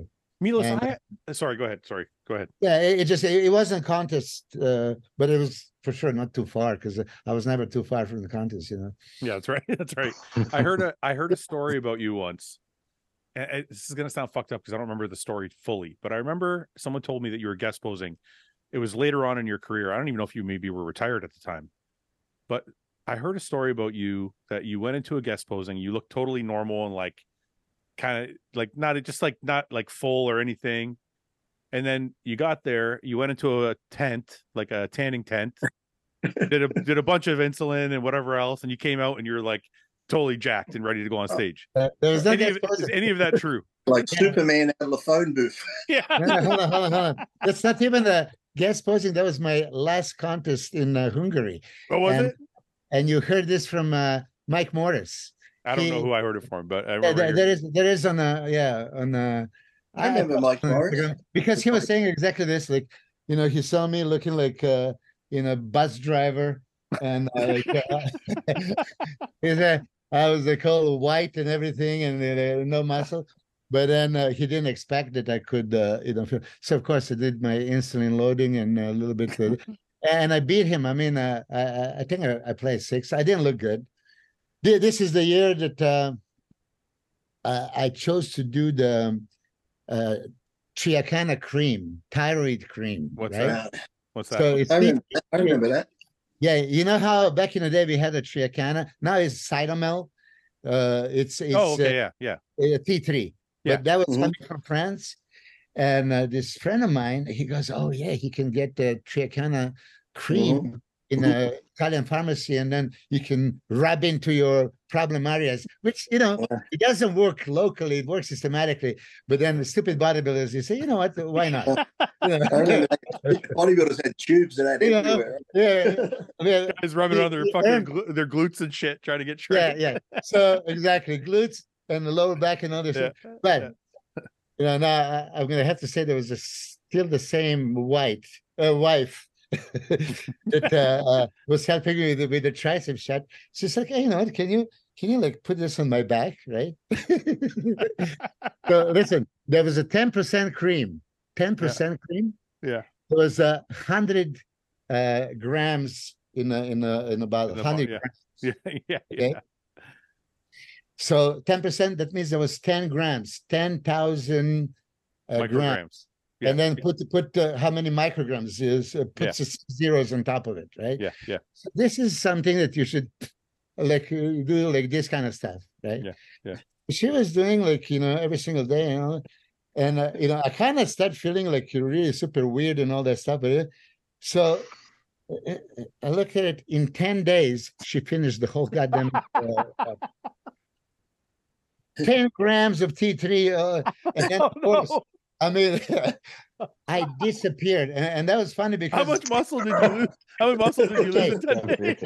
That, that was that was the time that I was training with Shawn and uh, and uh, Flex, and I remember, you know, the, they they come and, and see me, you know, posing after every show, uh, after every workout, and then I was gone for like seven days, and I came back, and it was just like that face of what a fuck. Mila, what did you what did you do to this woman, Mila? Said she wanted to kill you constantly. That Why are- I remember that cream come out. That cream come out almost the same time as remember bodybuilders were putting preparation H everywhere. Preparation Yeah. H on their app. I remember their that. leg. For granted, we had that uh, uh, percutafine from France, and that was actually to be uh, uh, administered transdermally. That was T4 thyroxine, Yep. but it was intended for that kind of administration. You know, this didn't supposed to. And then, if you talk to uh, uh, Tom Platz, back in the day, they used something called. That's right. Uh, yeah, yeah, it was it was some enzyme that also it was rubbed into the you know skin and it could make it tighter. So I, I was good with uh, Serge Bray, and Serge Bray had all kinds of those tricks, and he was Mhm. he was using Thiomucase. Uh, Mhm. I remember that. Thiomucase cream, yeah. injectable. Hold on a second. I, am going to tell you this openly now. If anybody's listening, and you can find Thiomucase injectable. Jesus Christ! I mean, that, That's good. Yeah, whoever is uh, listening to this, you know, manufactured. How do you This spell it? would- How do you spell? How do you spell it? Gerard, you don't you don't compete anymore. Uh, don't I have to at it. You don't compete. I want to try it. I want to try it. Lee. Okay, He's like, I'm gonna try- TH. this, this, this is it, the Masters Olympia next year. Here we go. Here we go. T H I O M U C A S E. And just to clarify, they made this cream before they were even selling in the Max Muscle stores and all that stuff. It's not comparable. It's not even the same animal.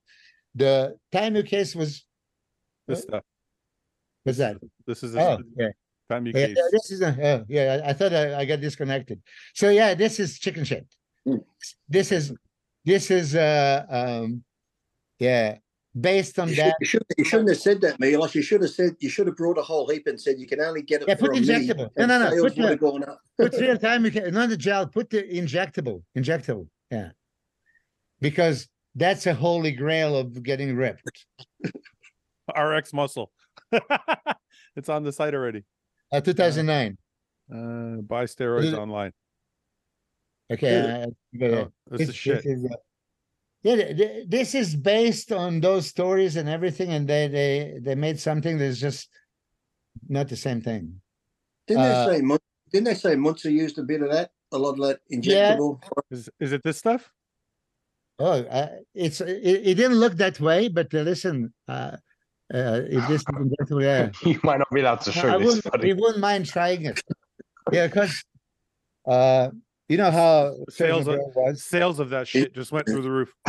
Is is is, Samson, is Samson on this with his Olympia? No, yeah, I mean, I, I, we can't find it. I mean, I don't know. You you know, this is the I first just time. found I just found it. I'll send you some. Yeah, please. Yeah, say, send me with some, you know, That, dying who I just brought who I just brought out the stock. It's all gone. I have it all. I have it all here already. Yeah. Um Hostile has a new product. uh that fucking cream with the T3 story is ridiculous. Why didn't you tell her? Like, why didn't you just give her the amount that she needed? Why are you just giving her the bottle? An idiot, an idiot. You know, I'm an idiot. You know, it's like you can't reach it. Also, so you know, she should. I know, but even if I couldn't reach, But, I would. I yeah, would be like, Yeah, and- I and- put this would much mind you- on. Yeah. we were, we were constantly little bumping, right? And she was pissed off at me, and so it was not much talk. But okay, she's gonna do me a favor and do what she needs to. Just how much muscle did you lose? No, in- we don't talk or nothing. Okay, you know, lay down. And in ten days, this this cream was gone, and that's when I Did realized. she, ever, did she ever shave you for a bodybuilding show and try No. to cut your femoral artery? no, but she she she's one of those that uh this is like how she takes that kitchen knife, right? Like, oh, I see myself accidentally stabbing you 50 times in your back, you know. what what wife was that? What number wife was that? Four. How long after let's- the how long after the tricep injection and the cream did you divorce her? I didn't I didn't for a long time. Yeah, that's that's yeah, like I say, Look- let's let's not touch the One day- At least, one at day- least when my wife, at least when my wife wants to stab me, it's in a sexual type of connotation, not Yeah. just Yeah. to kill me. I heard your story. I heard Mi- your story. Milos, one day I want to have you on the podcast by yourself, and you can just tell me about all your marriages. Oh, yeah. I'm, I'm fascinated, fascinated by the Yeah. six. I, I don't understand what would make a guy want to get married six fucking times. It's like Hey. we're like that little dog. Like you remember that sh- You- the you- littlest hobo or Benji? you don't go from town to town. right? you, you- you don't lose until you quit, right? just keep trying, right? Hey, yeah, That's fucking I, funny. So- I'm, I'm a giver, but what I've learned from all this is next time when you go, never get married. I figured if I ever get divorced again, the plan is just to meet a girl who you hate her guts and Yeah. just give her half your stuff already, Right. and then just right. just move on. But I always tell sad. people it's like that little dog on TV, Benji or Littlest Hobo. You go to a town, you see someone that needs help, you go and help them, you set them up, and once they're set up and good, you move on to the next. give him town. half your shit and move on. Yeah. yeah, like Michael um, Landon in Highway to Heaven. You just keep yeah. Hey, you know what? I want to ask you guys since you're on. So speaking of the young guys in a rush, Mm. I, want, to talk to you guys about Sam. Uh, I know me, Lee, you've been making some videos about Sam recently, and I have. Milos, I don't know if you well, just you've been defending Sam, for lack of a better word. Um, Yeah. but Milos, you I haven't I don't know your thoughts too much on Sam and what he's doing, but this guy's 21. He's grown quite a bit in three years. but I wouldn't say in a, he's in a rush because when I've asked him about competing, as some you guys know, we sponsor him. Mhm. Um, when I've asked him about competing, he's not in a rush. He said he wants to get his physique to a place where he feels good enough to compete and do well, and he's not like in a rush to get on stage tomorrow or anything like that. So, Milos, your thoughts on Sam? If you know anything about him or have watched any of his videos or anything I've just that. seen your, your videos. I mean, it's an unbelievable uh, genetic freak has uh, all the potential, right? It's just like uh, one of those things. You want to rush him into to do it? No, I, I- love the fact that he wants to satisfy his him himself vision of what he wants to bring on the stage first time. I mean, there is obvious potential that's going to flourish into something great, Mm. and uh, rushing him and what we were talking about is okay don't take a break don't take a break push to the level they're doing it no uh do it carefully smartly you know uh, if you are sponsoring him i I hope you have some influence on him Yeah. i would mo- most definitely have uh cycles and pcts and off in between i, I mean lee you did that uh, yourself in the 90s I, I mean my golden rule of time was always as much time as I was on, I had to Mhm. be at least half time off So, and with the Mhm. simplicity. How did for- that work with you competing so much though? Yeah, I Like, did. If you did, I could train. I mean, uh, some was like just like eight, 10 week cycles, and then you have a you know four or five weeks in between. Yeah, yeah. You know, yeah. Yeah, As you know, uh, when you get off of it, you really uh, clean your receptors. Yeah. As soon as you touch Mhm. something, yeah, it's it's coming. you react qu- quickly. Yeah. Well, just- Yeah, but if you're only if you're only taking four or five weeks off, then that's Yeah, that's only but- three or four weeks or four weeks, five weeks of not actually injecting, but you've still got some super physiological doses Oh. in you, right? I would have had a, more time off. I mean, uh, when you said Well, but- because I only did like, well, back then I'd do the Iron Man was the first show end of February, Okay. then the Arnold, and then San Francisco. So early March, second week in March, I was done competing. So then I'd be off until I started prepping about July or so for the Olympia. That's when I'd go back on. But with Sam, it's like, look, I don't know why everyone's doing videos on him because, look, he's just being open. He shows how I train. He's having fun training. He says, this is the day of my eating and he might be having chocolate milk or cereal. Ooh, fucking ooh, crazy. And it's like everyone's like, this is bad advice. This is showing you. Like, young kids eat junk food anyway. It's like, who cares? I'm sure every meal Sam eats isn't chocolate milk and cereal. Mm. I'm sure he has healthy food as well. You like we said that 80%, 20%. So, and it's not like I, I said, like I said to Nick and the other people that made videos, I said, Sam's not sitting there saying, listen, young kids, if you want to get big like me, you have to eat McDonald's and you have to drink this. He's just showing what he does. He's not, you know, it's like I, I- said, the, yeah, you're right. Sorry, I just want to touch on that for one second because I had a I had a fan reach out to me. He wasn't disrespectful in any way.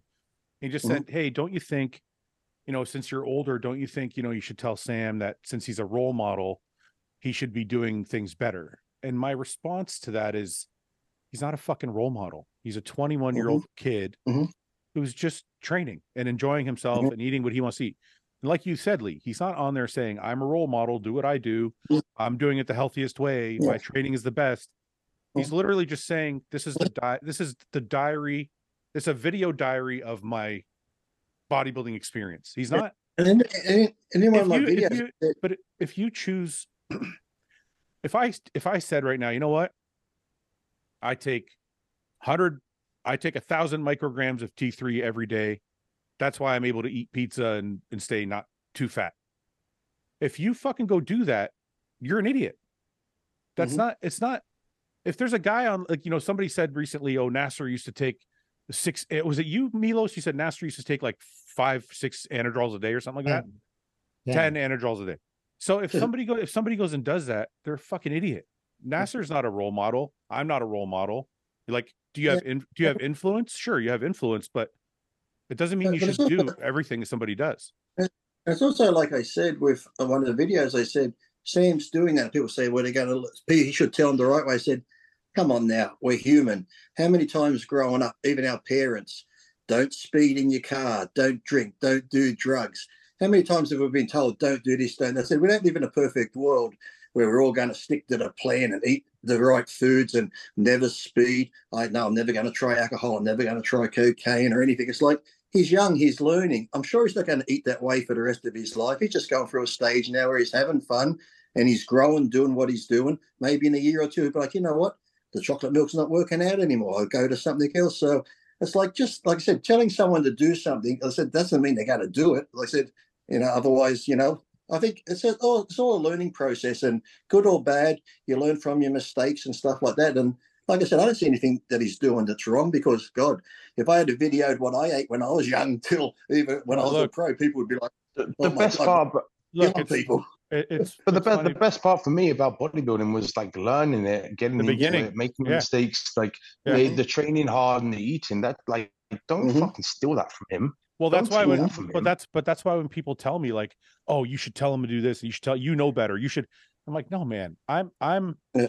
I'm excited for him that he's doing Mhm. those things and having fun doing. it. I don't want to fucking make bodybuilding sterile. I don't want to make it And, uh, fucking.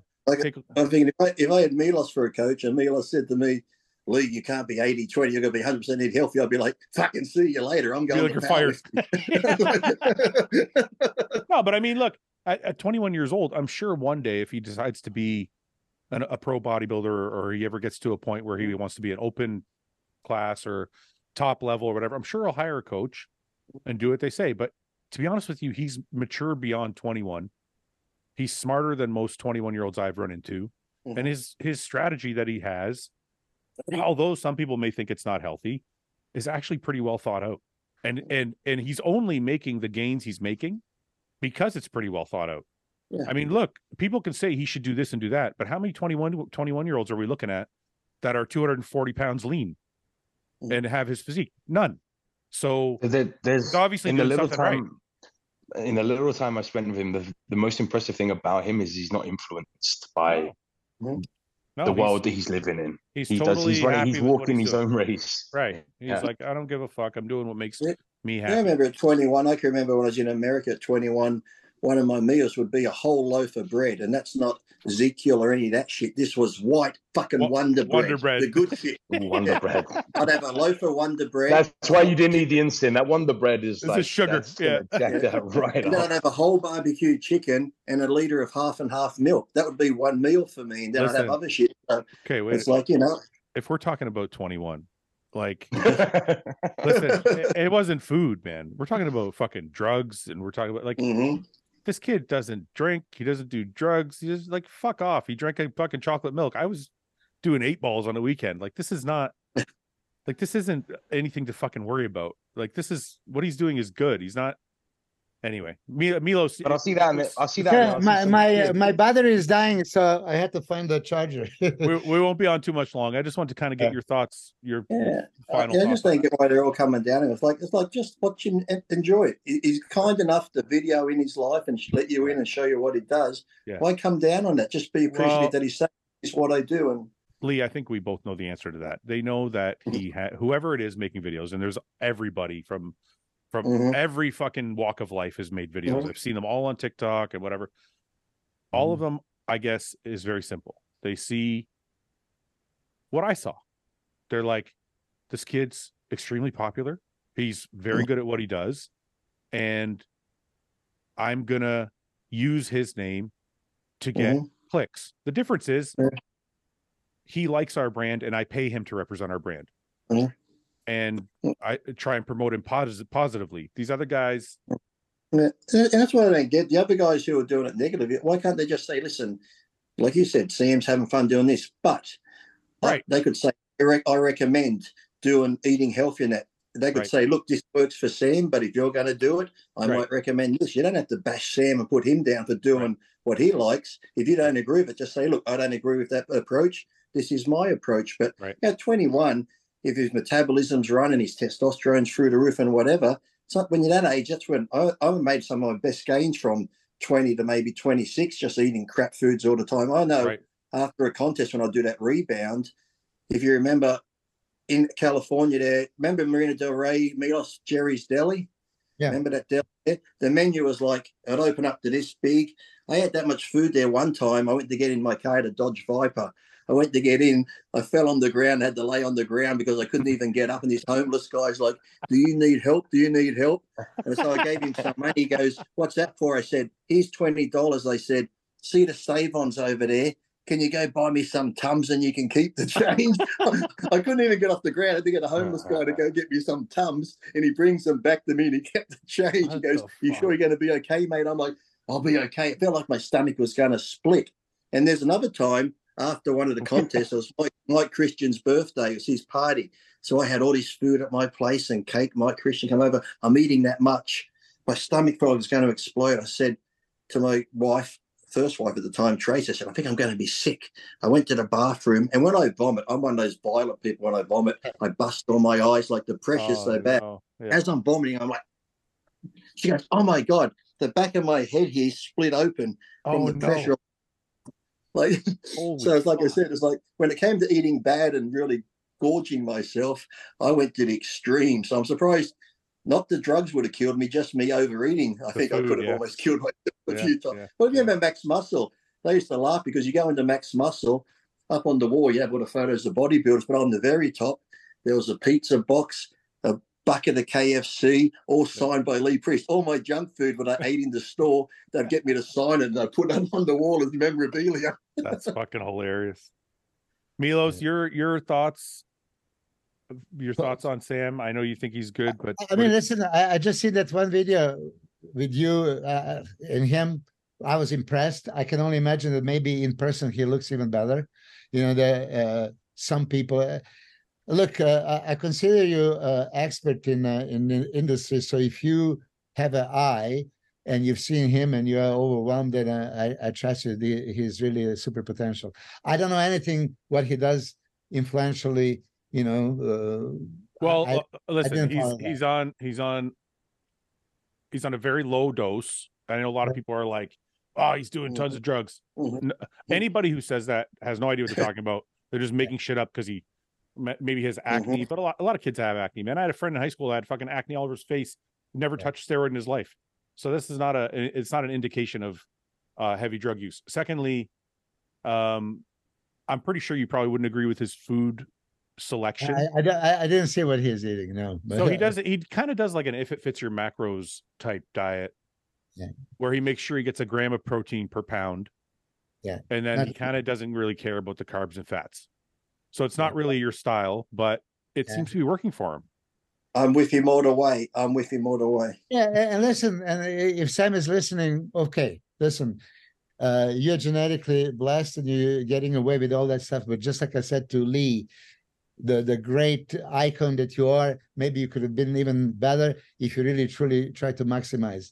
Now, the food that you can get away, no problem. If it fits your macros, it's fire is burning, throw something in the fire, you're gonna burn it.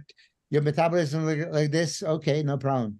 I don't think one gram of protein per pound is enough, especially for growing bodybuilder. I would bump it up to one and a half, probably.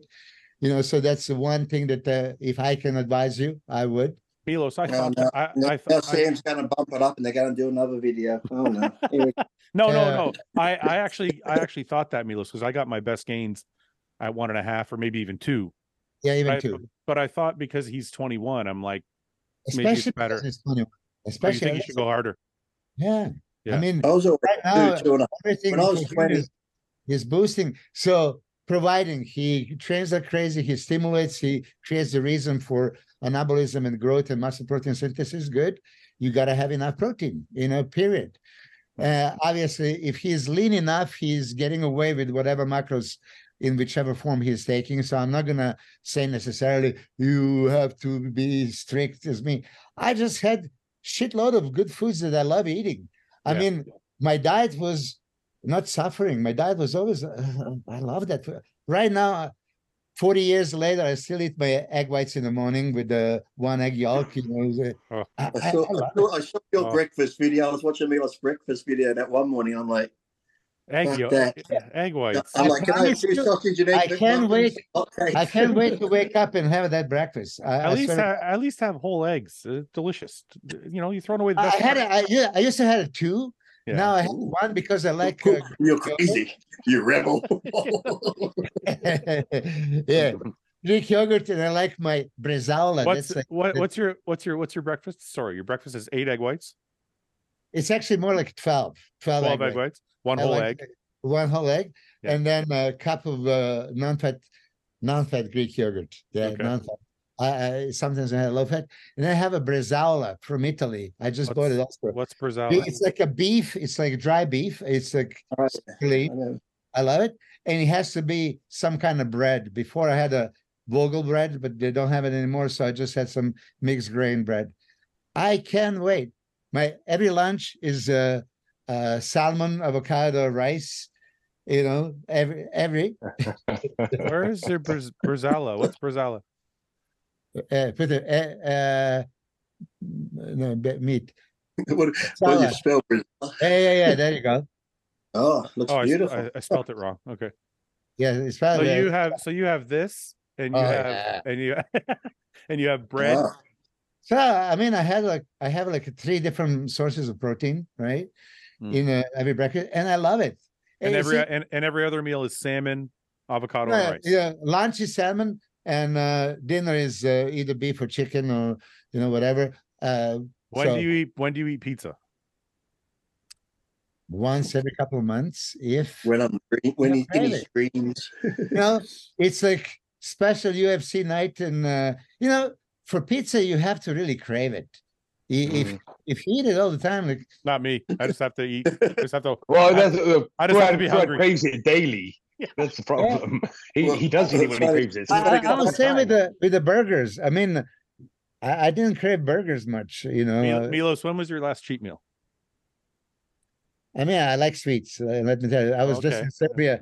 I was killing uh, cheesecakes and and all kinds of stuff. Yeah, uh, you know, in Serbia, you grow up. Yeah. Lunch is you have a soup. You have to have a soup. I hated I the soup, Okay. but I had to have it. And then your meat and potatoes, salads, all this shit, right? With bread, Yeah. you have bread with everything. Why do you have to have, wait? Why do you have to have soup? That's traditional thing, you know. Like, oh, yeah. I hated all my life. Classy.